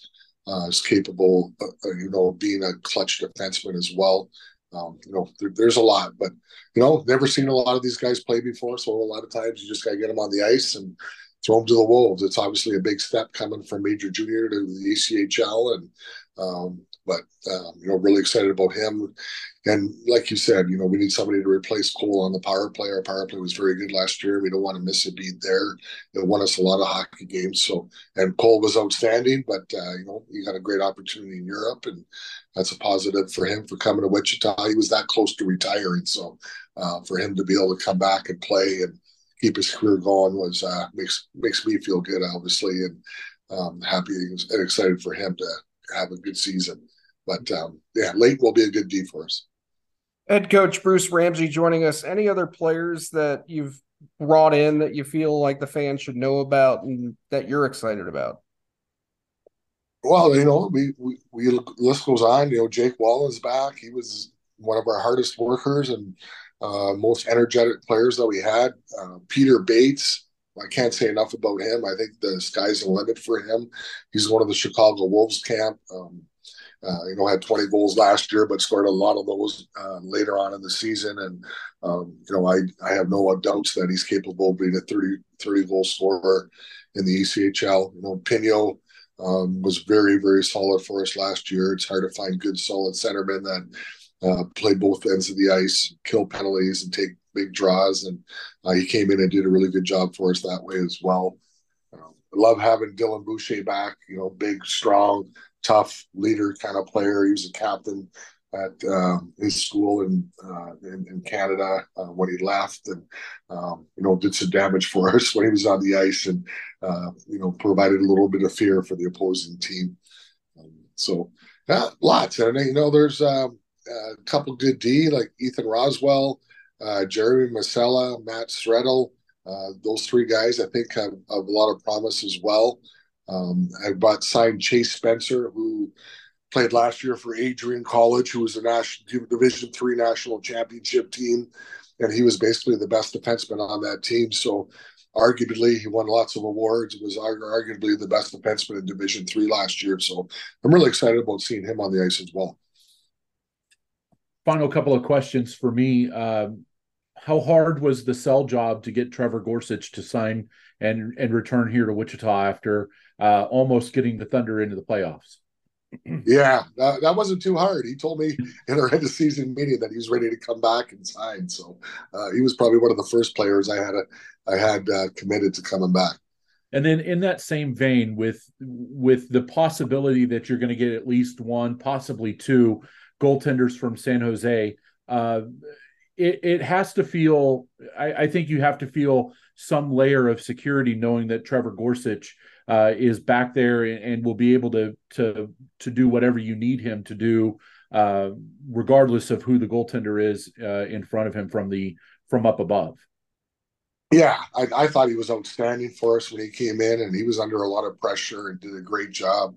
Um, you know, he's he just goes in and he just plays, and he's going to do whatever it takes to uh, you know help us win, which he did when he was here before, and uh, but I don't expect us to have three goalies. Uh, you know, it might be a situation like last year where uh, we have a goalie sit down for a few games and get called back up. But um, as we learned last year, like you have to have depth at goaltending uh, in order to be successful. And we had three or four weeks stint where we didn't have uh, good goaltending, and it cost us the playoffs. What what's next for you here? we're getting ready for camps to open up across the NHL here uh, in the next couple of days, and then the AHL opens up next week. Your calendar is going to get pretty full here very soon. Yeah, um, I'm pretty sure I'm going to be ended up uh, going to San Jose's camp for a few days and uh, you know get to meet some of the players and obviously talk to the guys that we have going there and meet staff and everybody out throughout the San Jose organization. It's kind of cool when uh, you know, both teams are based out of the same area, so um, I'm sure there'll be a lot of brass around, but uh, it'll be nothing but a positive for uh, for us and as uh, Wichita Thunder and being an affiliate with the San Jose and strengthen that relationship as well, and then get back and get ready for camp. How does um, how do your camp plans change with no ice currently in the ice center? Well, uh, fortunately, the great city of Wichita is uh, put ice in uh, the Intrust Bank Arena for us, and we're going to have our full camp at Intrust, which is uh, which is great. Um, I'd really like to see um, ice getting ready and uh, you know set for for all the youth hockey and all the people that love the game of hockey that can't play right now because they haven't had ice all summer. So hopefully that gets uh, gets fixed and uh, you know that that's all set when we need ice there we're obviously going to be able to go practice and uh, not have to do an off off-site off-site workout, I guess. But um, you know, it is uh, real nice though to definitely have training camp at our main rink for the full two weeks. I'm, I'm excited about that. Kind of get you used to the to the quirks of having of that rink, which which as you know uh, is is you know some boards are jutted out a little bit further than others and the glass is not exactly lined up the right way sometimes it's it's a quirky rink but it's that good that two weeks is good to get you in there and get used to that. Yeah, we'll we'll figure out all the the quirks that we have to put together and get, get the guys working on it. But uh, yeah, this will be my first camp I think uh, since I've been there, where we've been at the main rink the whole time. So uh, that may just make things a lot easier and uh, um, you know better for the players in general. All right, sounds good.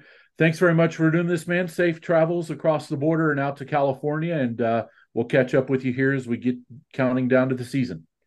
All right. Nice talking to you guys. We'll see you Take soon. Take care, uh, coach, and let me know if you're bringing two dogs instead of one so I can prepare, okay? yeah. Yeah, you bet. You bet. You got to be prepared for Molson. We got some major road trips. Sounds good. Oh goodness gracious! I apparently I turn into uh, doggy dog sitter time whenever uh, he's on the road, and I end up having to watch Molson. That's always a treat. Let me tell you.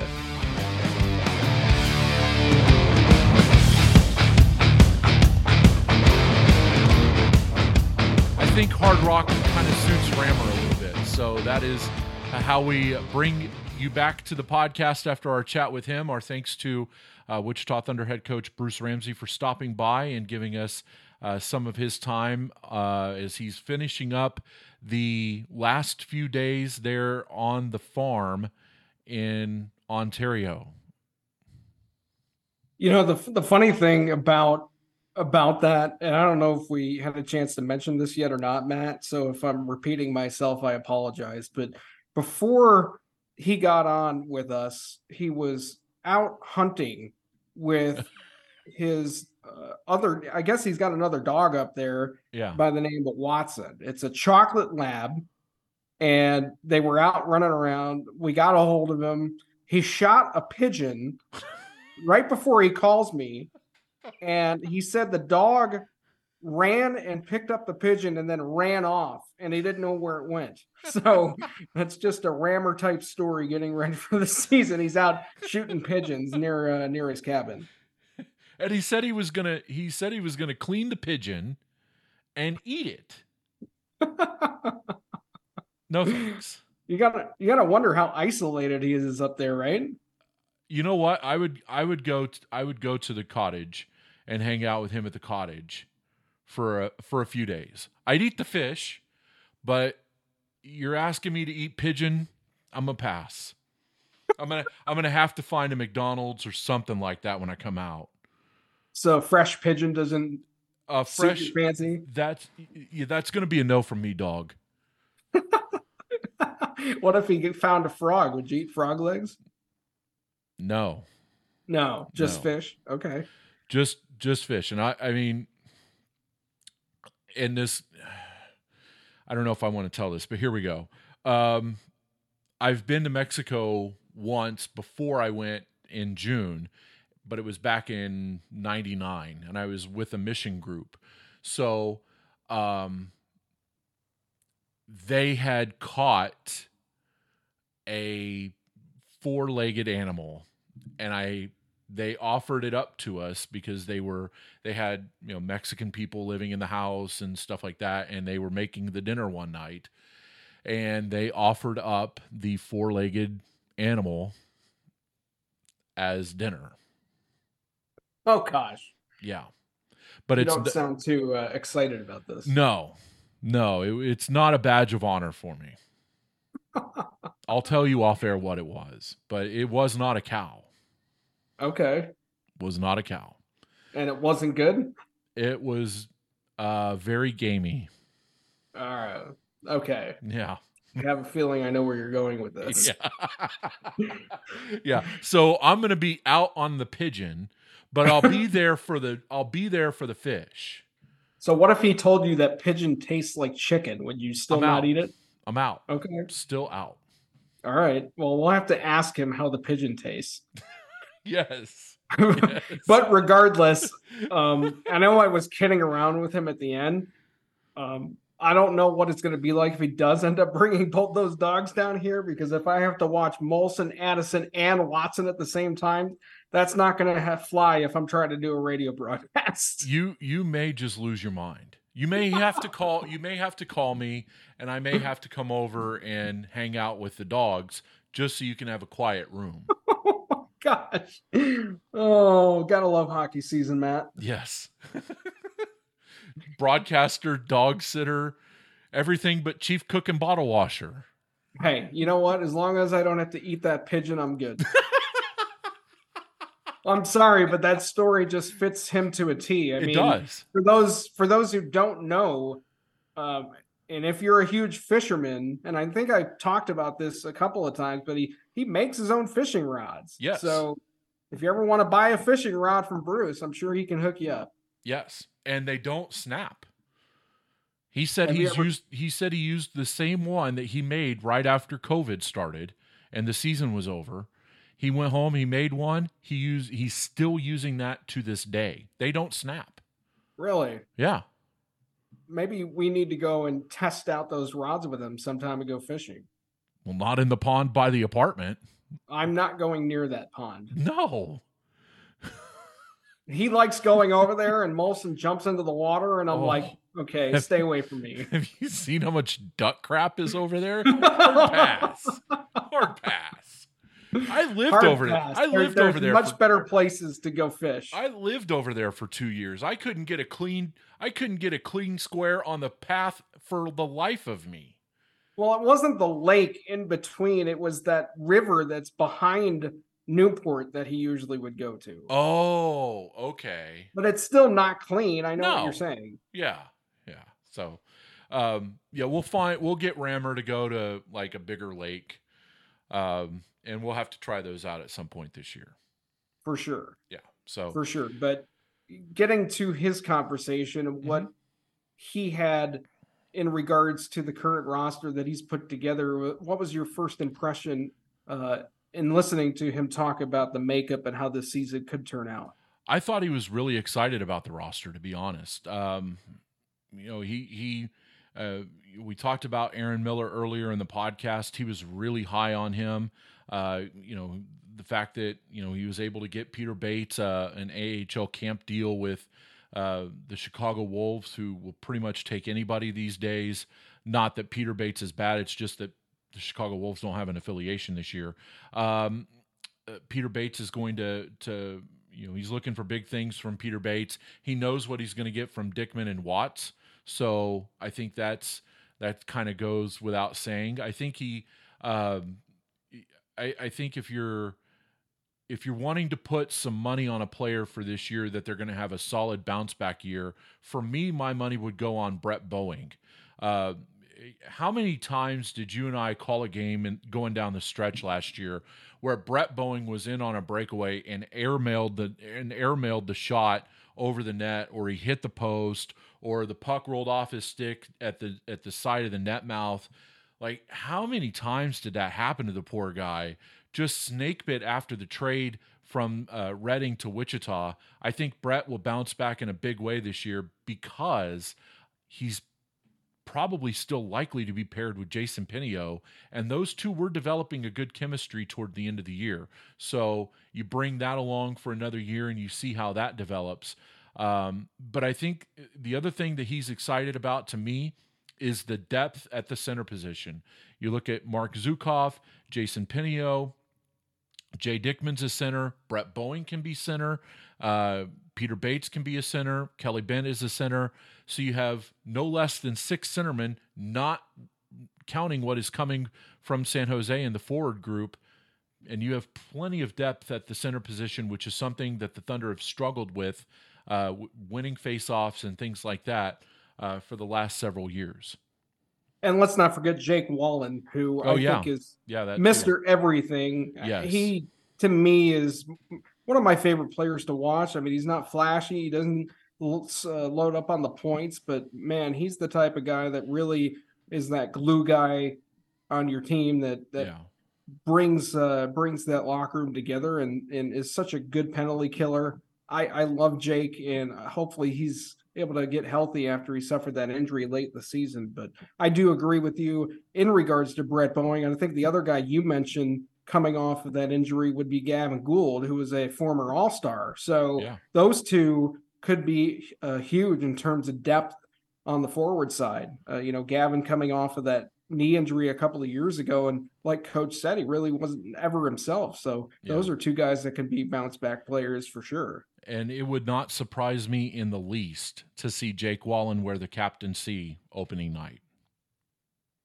That that's a pretty good bet. Either him or uh, you know Brayden Watts. I could um, yeah see either one of those two yeah. uh, wearing wearing the uh, the C. Yeah, yeah, absolutely. And, and you're right about about um, Gavin Gould about how you know you saw, like I said, you saw flashes of it in the last three to six games of the year where it felt like he was finally getting that speed and that power back in his knee. It'll be great. It'll be uh, interesting to see what uh, six months of of rehab will do, uh, and another six months of getting strength in your legs. Trust me, you can't have too much strength in your legs uh, when you get back into the ice. When you get back to the ice, so um, looking for for big things from both Jake Wallen and uh, Gavin Gould here as we go through the year. I, I really liked his answer about the defensive core because I think you and I both, you know, we look at the way that group is set up, and there are some question marks. I'm not gonna lie, but yeah. there is some intrigue with you know Leighton Moore. Um, Jeremy Masella comes over, who's played a couple of years in the league, so you know you don't, you don't have a lot of returning players on the back end, and you're trying to replace uh, your quarterback in the power play went overseas in Cole McDonald, and you touched on that during the interview. So um, I'm interested to see how that group is able to gel. Uh, the one thing he did mention that I thought was interesting was, you know, trying to keep guys away from the front of the net, and Xavier Pouliot really brings that muscle down low.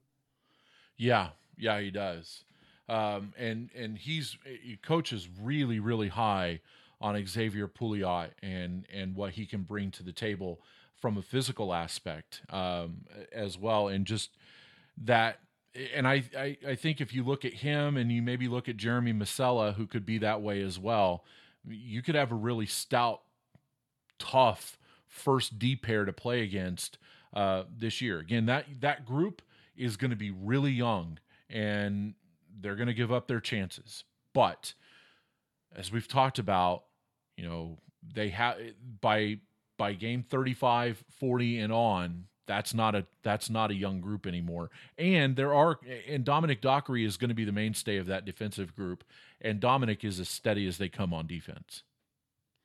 Yeah, I, I like his game, and I it's interesting. I was having a conversation with somebody in the office about Dockery, and I mentioned you know, he plays a lot like the way I used to play. You know, you're not flashy, you're not that offensive style. We're going to pile up a lot of points, but you're solid in your own defensive zone. You're reliable um, in front of your own net, and he's really good about winning battles in the corners and getting that puck up to the forwards. And uh, that's the one thing that I think he does bring to the table on that back end because not only are you missing Dockery, you're missing Connor Walters who moved on, mm-hmm. uh, Zach Hoffman moved on. I'm probably missing a couple on the back end. Chris McKay is no longer there, so yeah. there's a huge amount of turnover on that defensive side. So, and with me being a defenseman, I, I kind of tend to lean on that side of the puck, man. I love forwards who can score, but I, yeah. you know, I'm a huge defensive guy. I love defensemen. I've always been a fan of them, and uh, I want to make sure that this team has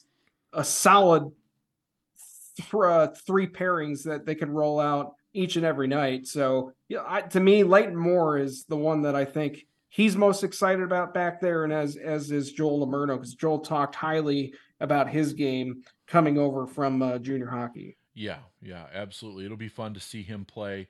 Um, and you know, lest we forget, you know, we went into this we went into the season last year about this time thinking, well, what are the Thunder going to do on defense? And here comes Cole McDonald and Dylan McPherson. So, um, could we see that same kind, those same kind of moves again this year? Don't know because we'll see how the rosters shake out uh, once we get down to it uh, with camp. But uh, certainly, I mean, if you're Bruce Ramsay, you're going to have to sh- you're going to have to see uh, what's out there. I mean, if I think it wouldn't, I think it would benefit him to look out there and see what's there on defense. Um, and if it means giving up a forward piece or two to get there, you make that trade. Well, he did it last year. You get rid of one of your best centermen in Carter Johnson, who was a fan favorite, and yeah. bring in a, a, number one defenseman and Dylan McPherson, who's also gone. I almost forgot about him. Yeah, yeah, and and Dylan ended up being the team captain there for a while before the other Mac brother took it over. So um, it'll be. It, I think. I think if you're a Thunder fan right now, you have to feel good with where you're at with the forwards.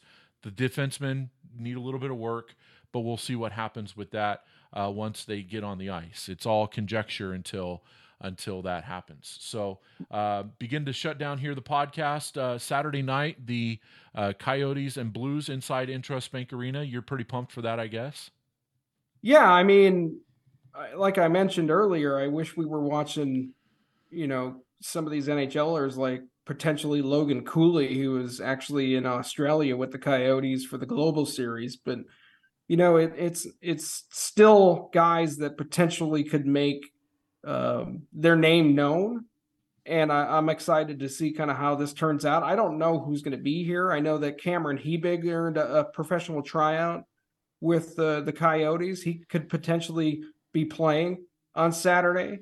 And if you don't remember who he is, he was here during the Malcolm Cameron days when we were with the Bakersfield Condors. So I know he's been playing with the Tucson Roadrunners the last couple of seasons, and he's trying to make a an impression and get an NHL contract at some point. So um, it's just fun to have hockey back in the building. I know Hannah's really excited, which you know she, I, I can't keep her away from an ice rink when the the seasons yeah seasons here. So well, should be fun. Looking forward to it. Yeah, yeah, absolutely. Um, yeah. One thing I do want to mention before we leave. Yeah. I have had a bunch of questions about this, and I just want to make this public now, so there's not any more questions being asked. Um, there will um, be. The, what's that? I said there will be. There will be, but training camp is 100% happening at the uh, arena. I know there's been some issues with the ice making machine over at the ice center, and Joel has already made the decision with Intrust Bank Arena to have training camp over there. They're going to put the ice down a week early, um, and, and, potentially we could have an intra squad game. I don't know if uh, that's 100% going to happen. We're going to have to work that out with Coach and Joel, uh, and potentially announce something in that regard later on. Mm-hmm. But there is no there is no preseason game this year for the Thunder, so that's why that potentially could happen. Uh, and I know people are like, "Well, can we go watch training camp?" Well, no. Unfortunately, the arena uh, does not allow fans in the building unless there's security in the building, which is why training camp will be uh, for not attendees. Uh, it's just not going to happen.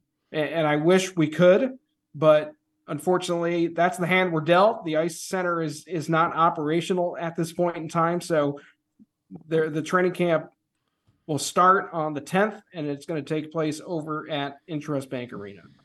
Yeah, and uh, you really hate it for Sean O'Reilly and that group over there at the Ice Center who uh, have tried and tried and tried and tried to make this work. Uh, they are getting close, though, uh, from what I've heard, and uh, it will will get back to hockey there sooner rather than later. Um, it's you have a have an ice rink who, that's been there for 30 years, and it's been you know 30 years of of of dilapidation, and this is bound to happen. So. Um, you know, we wish Sean and all of those uh, group over there at the Ice Center the best here as they continue to uh, work through things, and hopefully we'll get back on the ice over there at the Ice Center uh, very soon. But uh, yes, uh, training camp will be at Inter- at Intrust Bank Arena. That is uh, that's good. I mean, that gets the group in about a week early, or two or two weeks er, early actually, from where they normally would be. The second week of camp is always at IBA. The first week is not. So now everybody's in about a week earlier, and you get to figure out how things are in that place. It's kind of a quirky place. The boards aren't generally all the way lined up most of the time. The glass is kind of off kilter slightly from where it from another piece, and so uh, it's always kind of cool to find those things out early on in camp and and get used to playing on your own home ice. So uh, we'll, the one yeah. thing that I don't know if fans that maybe don't go to training camp understand when it is at the ice center, Matt, they get dressed at the arena and then they take a car ride in their equipment minus their skates over to the ice center. Yeah. So now you don't have to worry about doing that, at right. least while the the guys learn more about who they are and and get used to each other. At least some of the newer pieces, but uh, you don't have that issue. And I know Frank is not a huge fan of having to do that but unfortunately, that's just the way it is when you're in a building that's being used for other things other than hockey. Yeah, yeah, a- absolutely. So, um, well, I think that's uh, that's going to wrap it up here for episode number one of season two of the podcast. Uh, appreciate you checking us out. And thanks to our friends at the Hockey Podcast Network for uh, taking us in and uh, and giving us a little bit of DraftKings promo to run here in the middle of the podcast. And uh, hopefully, you guys check them out. Lots of good podcasts over there uh, about the NHL, uh, and then ours. Uh, with the ECHL, the Coastcast is over there, and then Rolling Thunder will be there sooner or later. So, uh, that is going to do it for us here on episode one of season two of the podcast. Thank you all so very much for listening. Malsey and I will talk to you in a couple of weeks as we continue to count down to camp. My buddy, thank you uh, for very, very much for doing this, man. And uh, hopefully, I'll see you Saturday night. Enjoy your night. We'll talk to you this weekend. All right. Sounds good. We'll see you all at the rink. Have a good rest of your week, and we'll talk to you again soon.